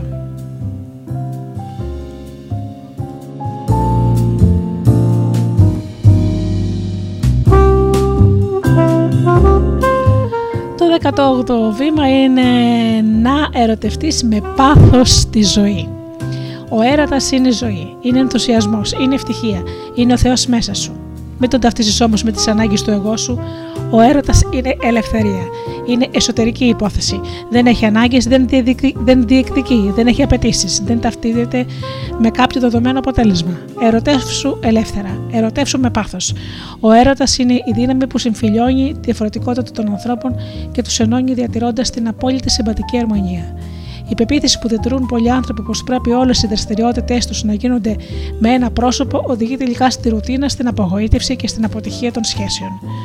Ο Θεός, το όλον, εξατομακεύτηκε με άπειρα κομμάτια μέσα από τα οποία μπορεί ο καθένας να κάνει εμπειρία οποιαδήποτε επιθυμία του. Κάθε άνθρωπος έχει τη δική του τόνιση σε διάφορες δραστηριότητες στη ζωή. Άλλος λατρεύει το τάβλι, άλλος τη γυμναστική, άλλος στην αγκαλιά και άλλος στη διαλογική συζήτηση. Υπάρχει πάντα κάποιος κατάλληλος για τον καθένα στην ίδια συχνότητα δόνησης. Είναι προφανές πως η έννοια έρωτας στην κοινωνία μας είναι παρεξηγημένη. Για πολλούς το θέμα έρωτας είναι κατάλληλο για δημόσια συζήτηση. Για τους περισσότερους γονείς, μάλιστα, είναι πολύ ευκολότερα να συζητήσουν ή να αναλύσουν στα παιδιά τους οποιαδήποτε μορφή πολέμου παρά να εξηγήσουν με λεπτομέρειες για τον έρωτα. Τελικά αποδεικνύεται πως δημιουργήσαμε μια κοινωνία πολέμου.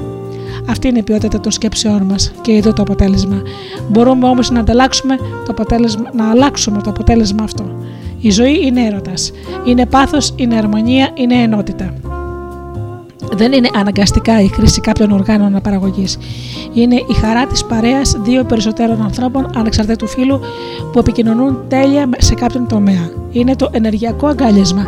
Είναι η αποδοχή χωρίς όρους. Είναι το βίωμα της γαλήνης και της ασφάλειας στην παρέα του άλλου. Και τελικά το πιο σημαντικό ε, πράγμα, ο έρωτας είναι το βίωμα του Θεού μέσα μας. Αυτή ακριβώς θα πρέπει να είναι η βασική σκοπιμότητα του έρωτα και της προσωπικής μας σχέσης. Η ενοποίηση των ανθρώπων και το βίωμα του Θεού μέσα μας.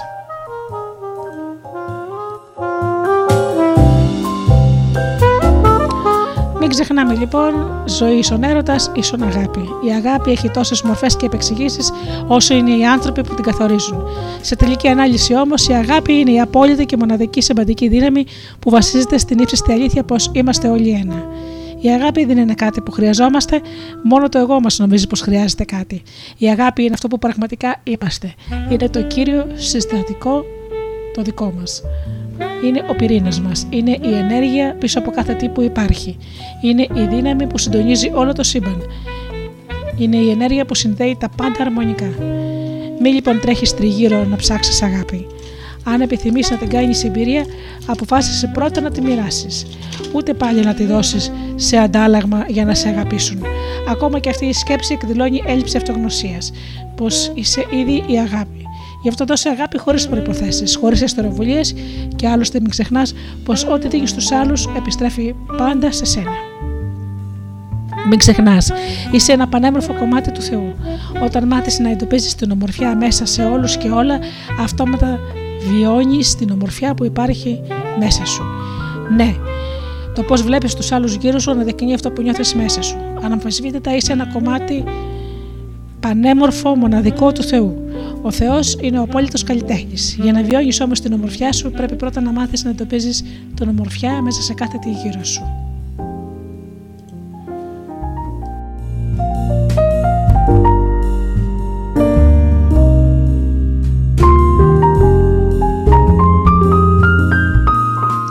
Και πάμε στο 19ο βήμα. Ζεις και υπάρχεις σε ένα κόσμο σχετικό.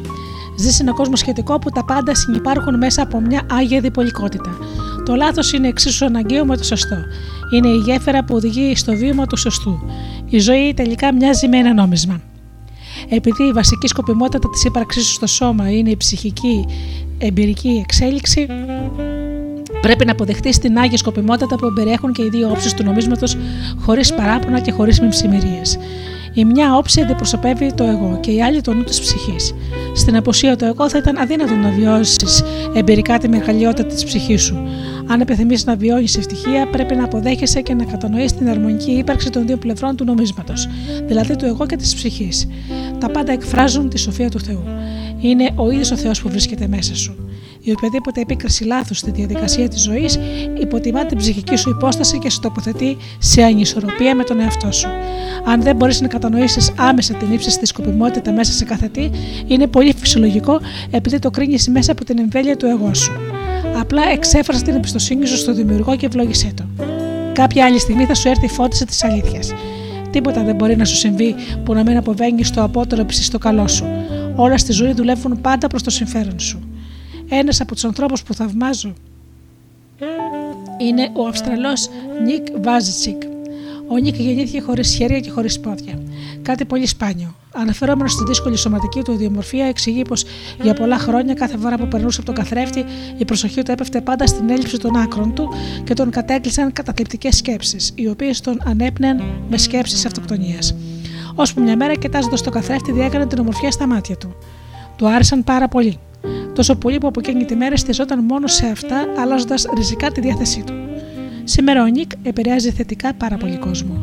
Εξηγεί μέσα από τα προσωπικά του βιώματα πως οι σκέψεις μας είναι εκείνες που διαμορφώνουν τη διάθεσή μας.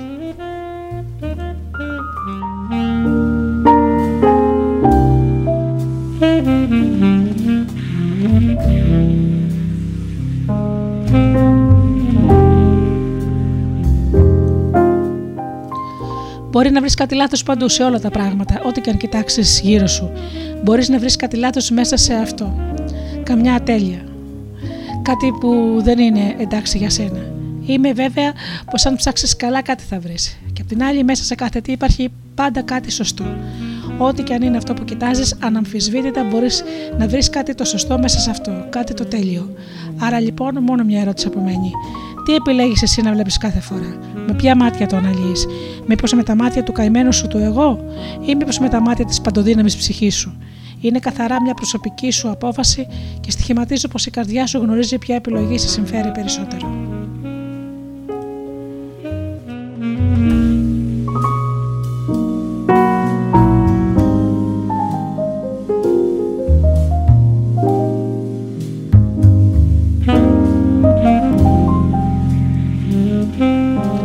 Πάμε στο 20ο βήμα. Εσύ δημιουργείς την κάθε σου εμπειρία. Οι σκέψεις και οι πεπιθήσεις σου υλοποιούν τις καθημερινές σου εμπειρίες. Είναι προσωπική σου επιλογή κάθε στιγμή να καθοδηγήσει είτε από το καημένο σου το εγώ και σαν απακόλουθο να βιώνεις την ανασφάλεια και το φόβο, είτε από το νου της ψυχής σου και προφανώς να βιώνεις τη θεϊκή σου υπόσταση. Οι σκέψεις που εστιάζονται στην αρνητική όψη της ζωής ή επικρίνουν κάτι σαν λάθος ή ξεκινούν συνήθως με τη λέξη γιατί. Όπως για παράδειγμα, γιατί να συμβεί αυτό σε μένα ή γιατί να μου φέρονται έτσι. Μας αφοπλίσουν από την ψυχική μας δύναμη και μας οδηγούν στην κατάθλιψη. Αντίθετα, οι σκέψεις που κατανοούν και αποδέχονται την άγια σκοπιμότητα της διπολικότητας της ζωής και εκφράζουν ευγνωμοσύνη για κάθε αποτέλεσμα, αναλαμβάνοντας την προσωπική ευθύνη, αναδεικνύουν την ψυχική παντοδυναμία. Όλες οι σκέψεις είναι δημιουργικές, υλοποιούν καταστάσεις, δημιουργούν μόνιμα αποτελέσματα στο σύμπαν. Αποτελέσματα ακριβώς ανάλογα της έντασης και της ποιότητάς τους. Οτιδήποτε βλέπεις γύρω σου είναι αποτέλεσμα σκέψεων σε συνολικό επίπεδο. Ένα από τα βασικότερα πορίσματα της φυσικής τεκμηριώνει πως τίποτα δεν δημιουργείται από το τίποτα. Τα πάντα είναι αποτέλεσμα κάποιας δύναμης η οποία προφανώς δεν είναι αντιληπτή από τις αισθήσει μας. Πράγματι, Σπουδαίοι επιστήμονες σήμερα τεκμηριώνουν πως ο ορατός κόσμος μας δεν αντιπροσωπεύει την ύψιστη αλήθεια της ύπαρξης. Οι αισθήσεις μας αδυνατούν να εντοπίσουν τη δόνηση της πραγματικής υπόστασης μέσα σε κάθε τι.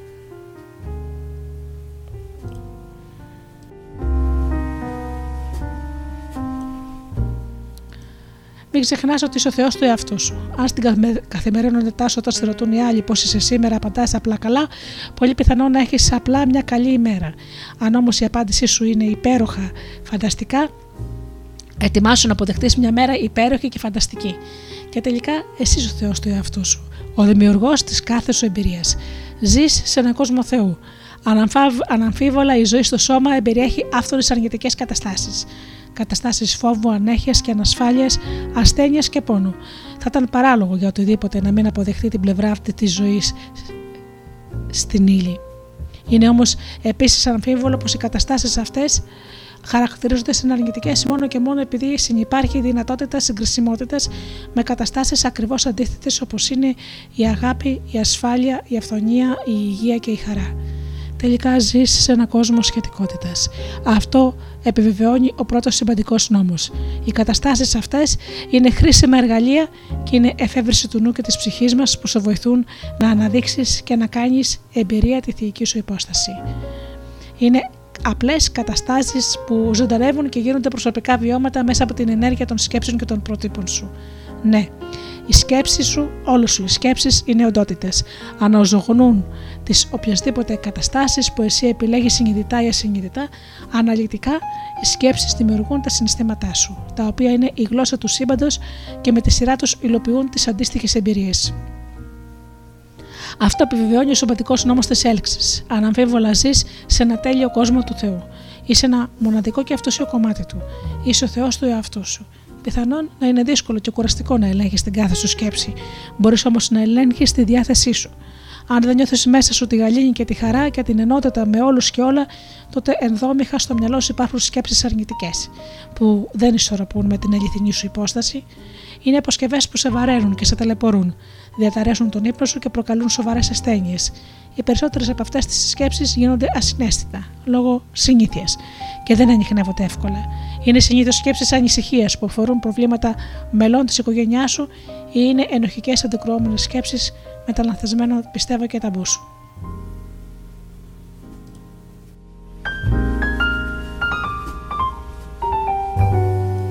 Άρα λοιπόν μπορείς να τις αλλάξεις και να βιώσεις καθημερινά την ευτυχία στη ζωή σου.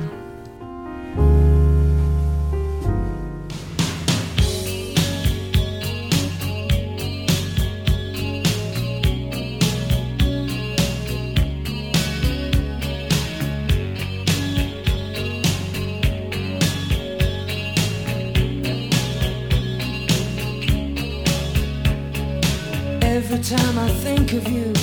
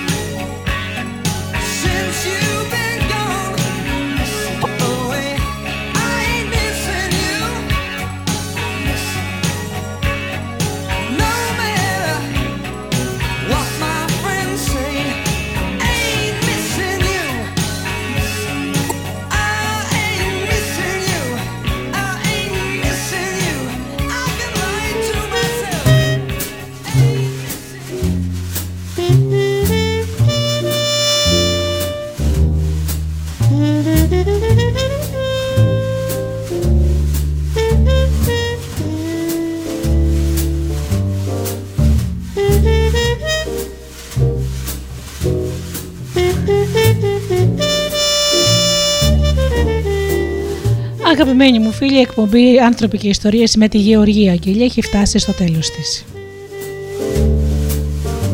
Σας ευχαριστώ θερμά για αυτές τις δύο ώρες που ήσασταν εδώ μαζί μου στο στούντιο Δέλτα. Ανανεώνω το ραντεβού μας για την επόμενη Παρασκευή, όπως πάντα στις 8 το βράδυ. Έως τότε εύχομαι αγαπημένοι μου φίλοι να είσαστε καλά, να περνάτε καλά και αγαπήστε τον άνθρωπο που βλέπετε κάθε μέρα στον καθρέφτη. Καλό σας βράδυ.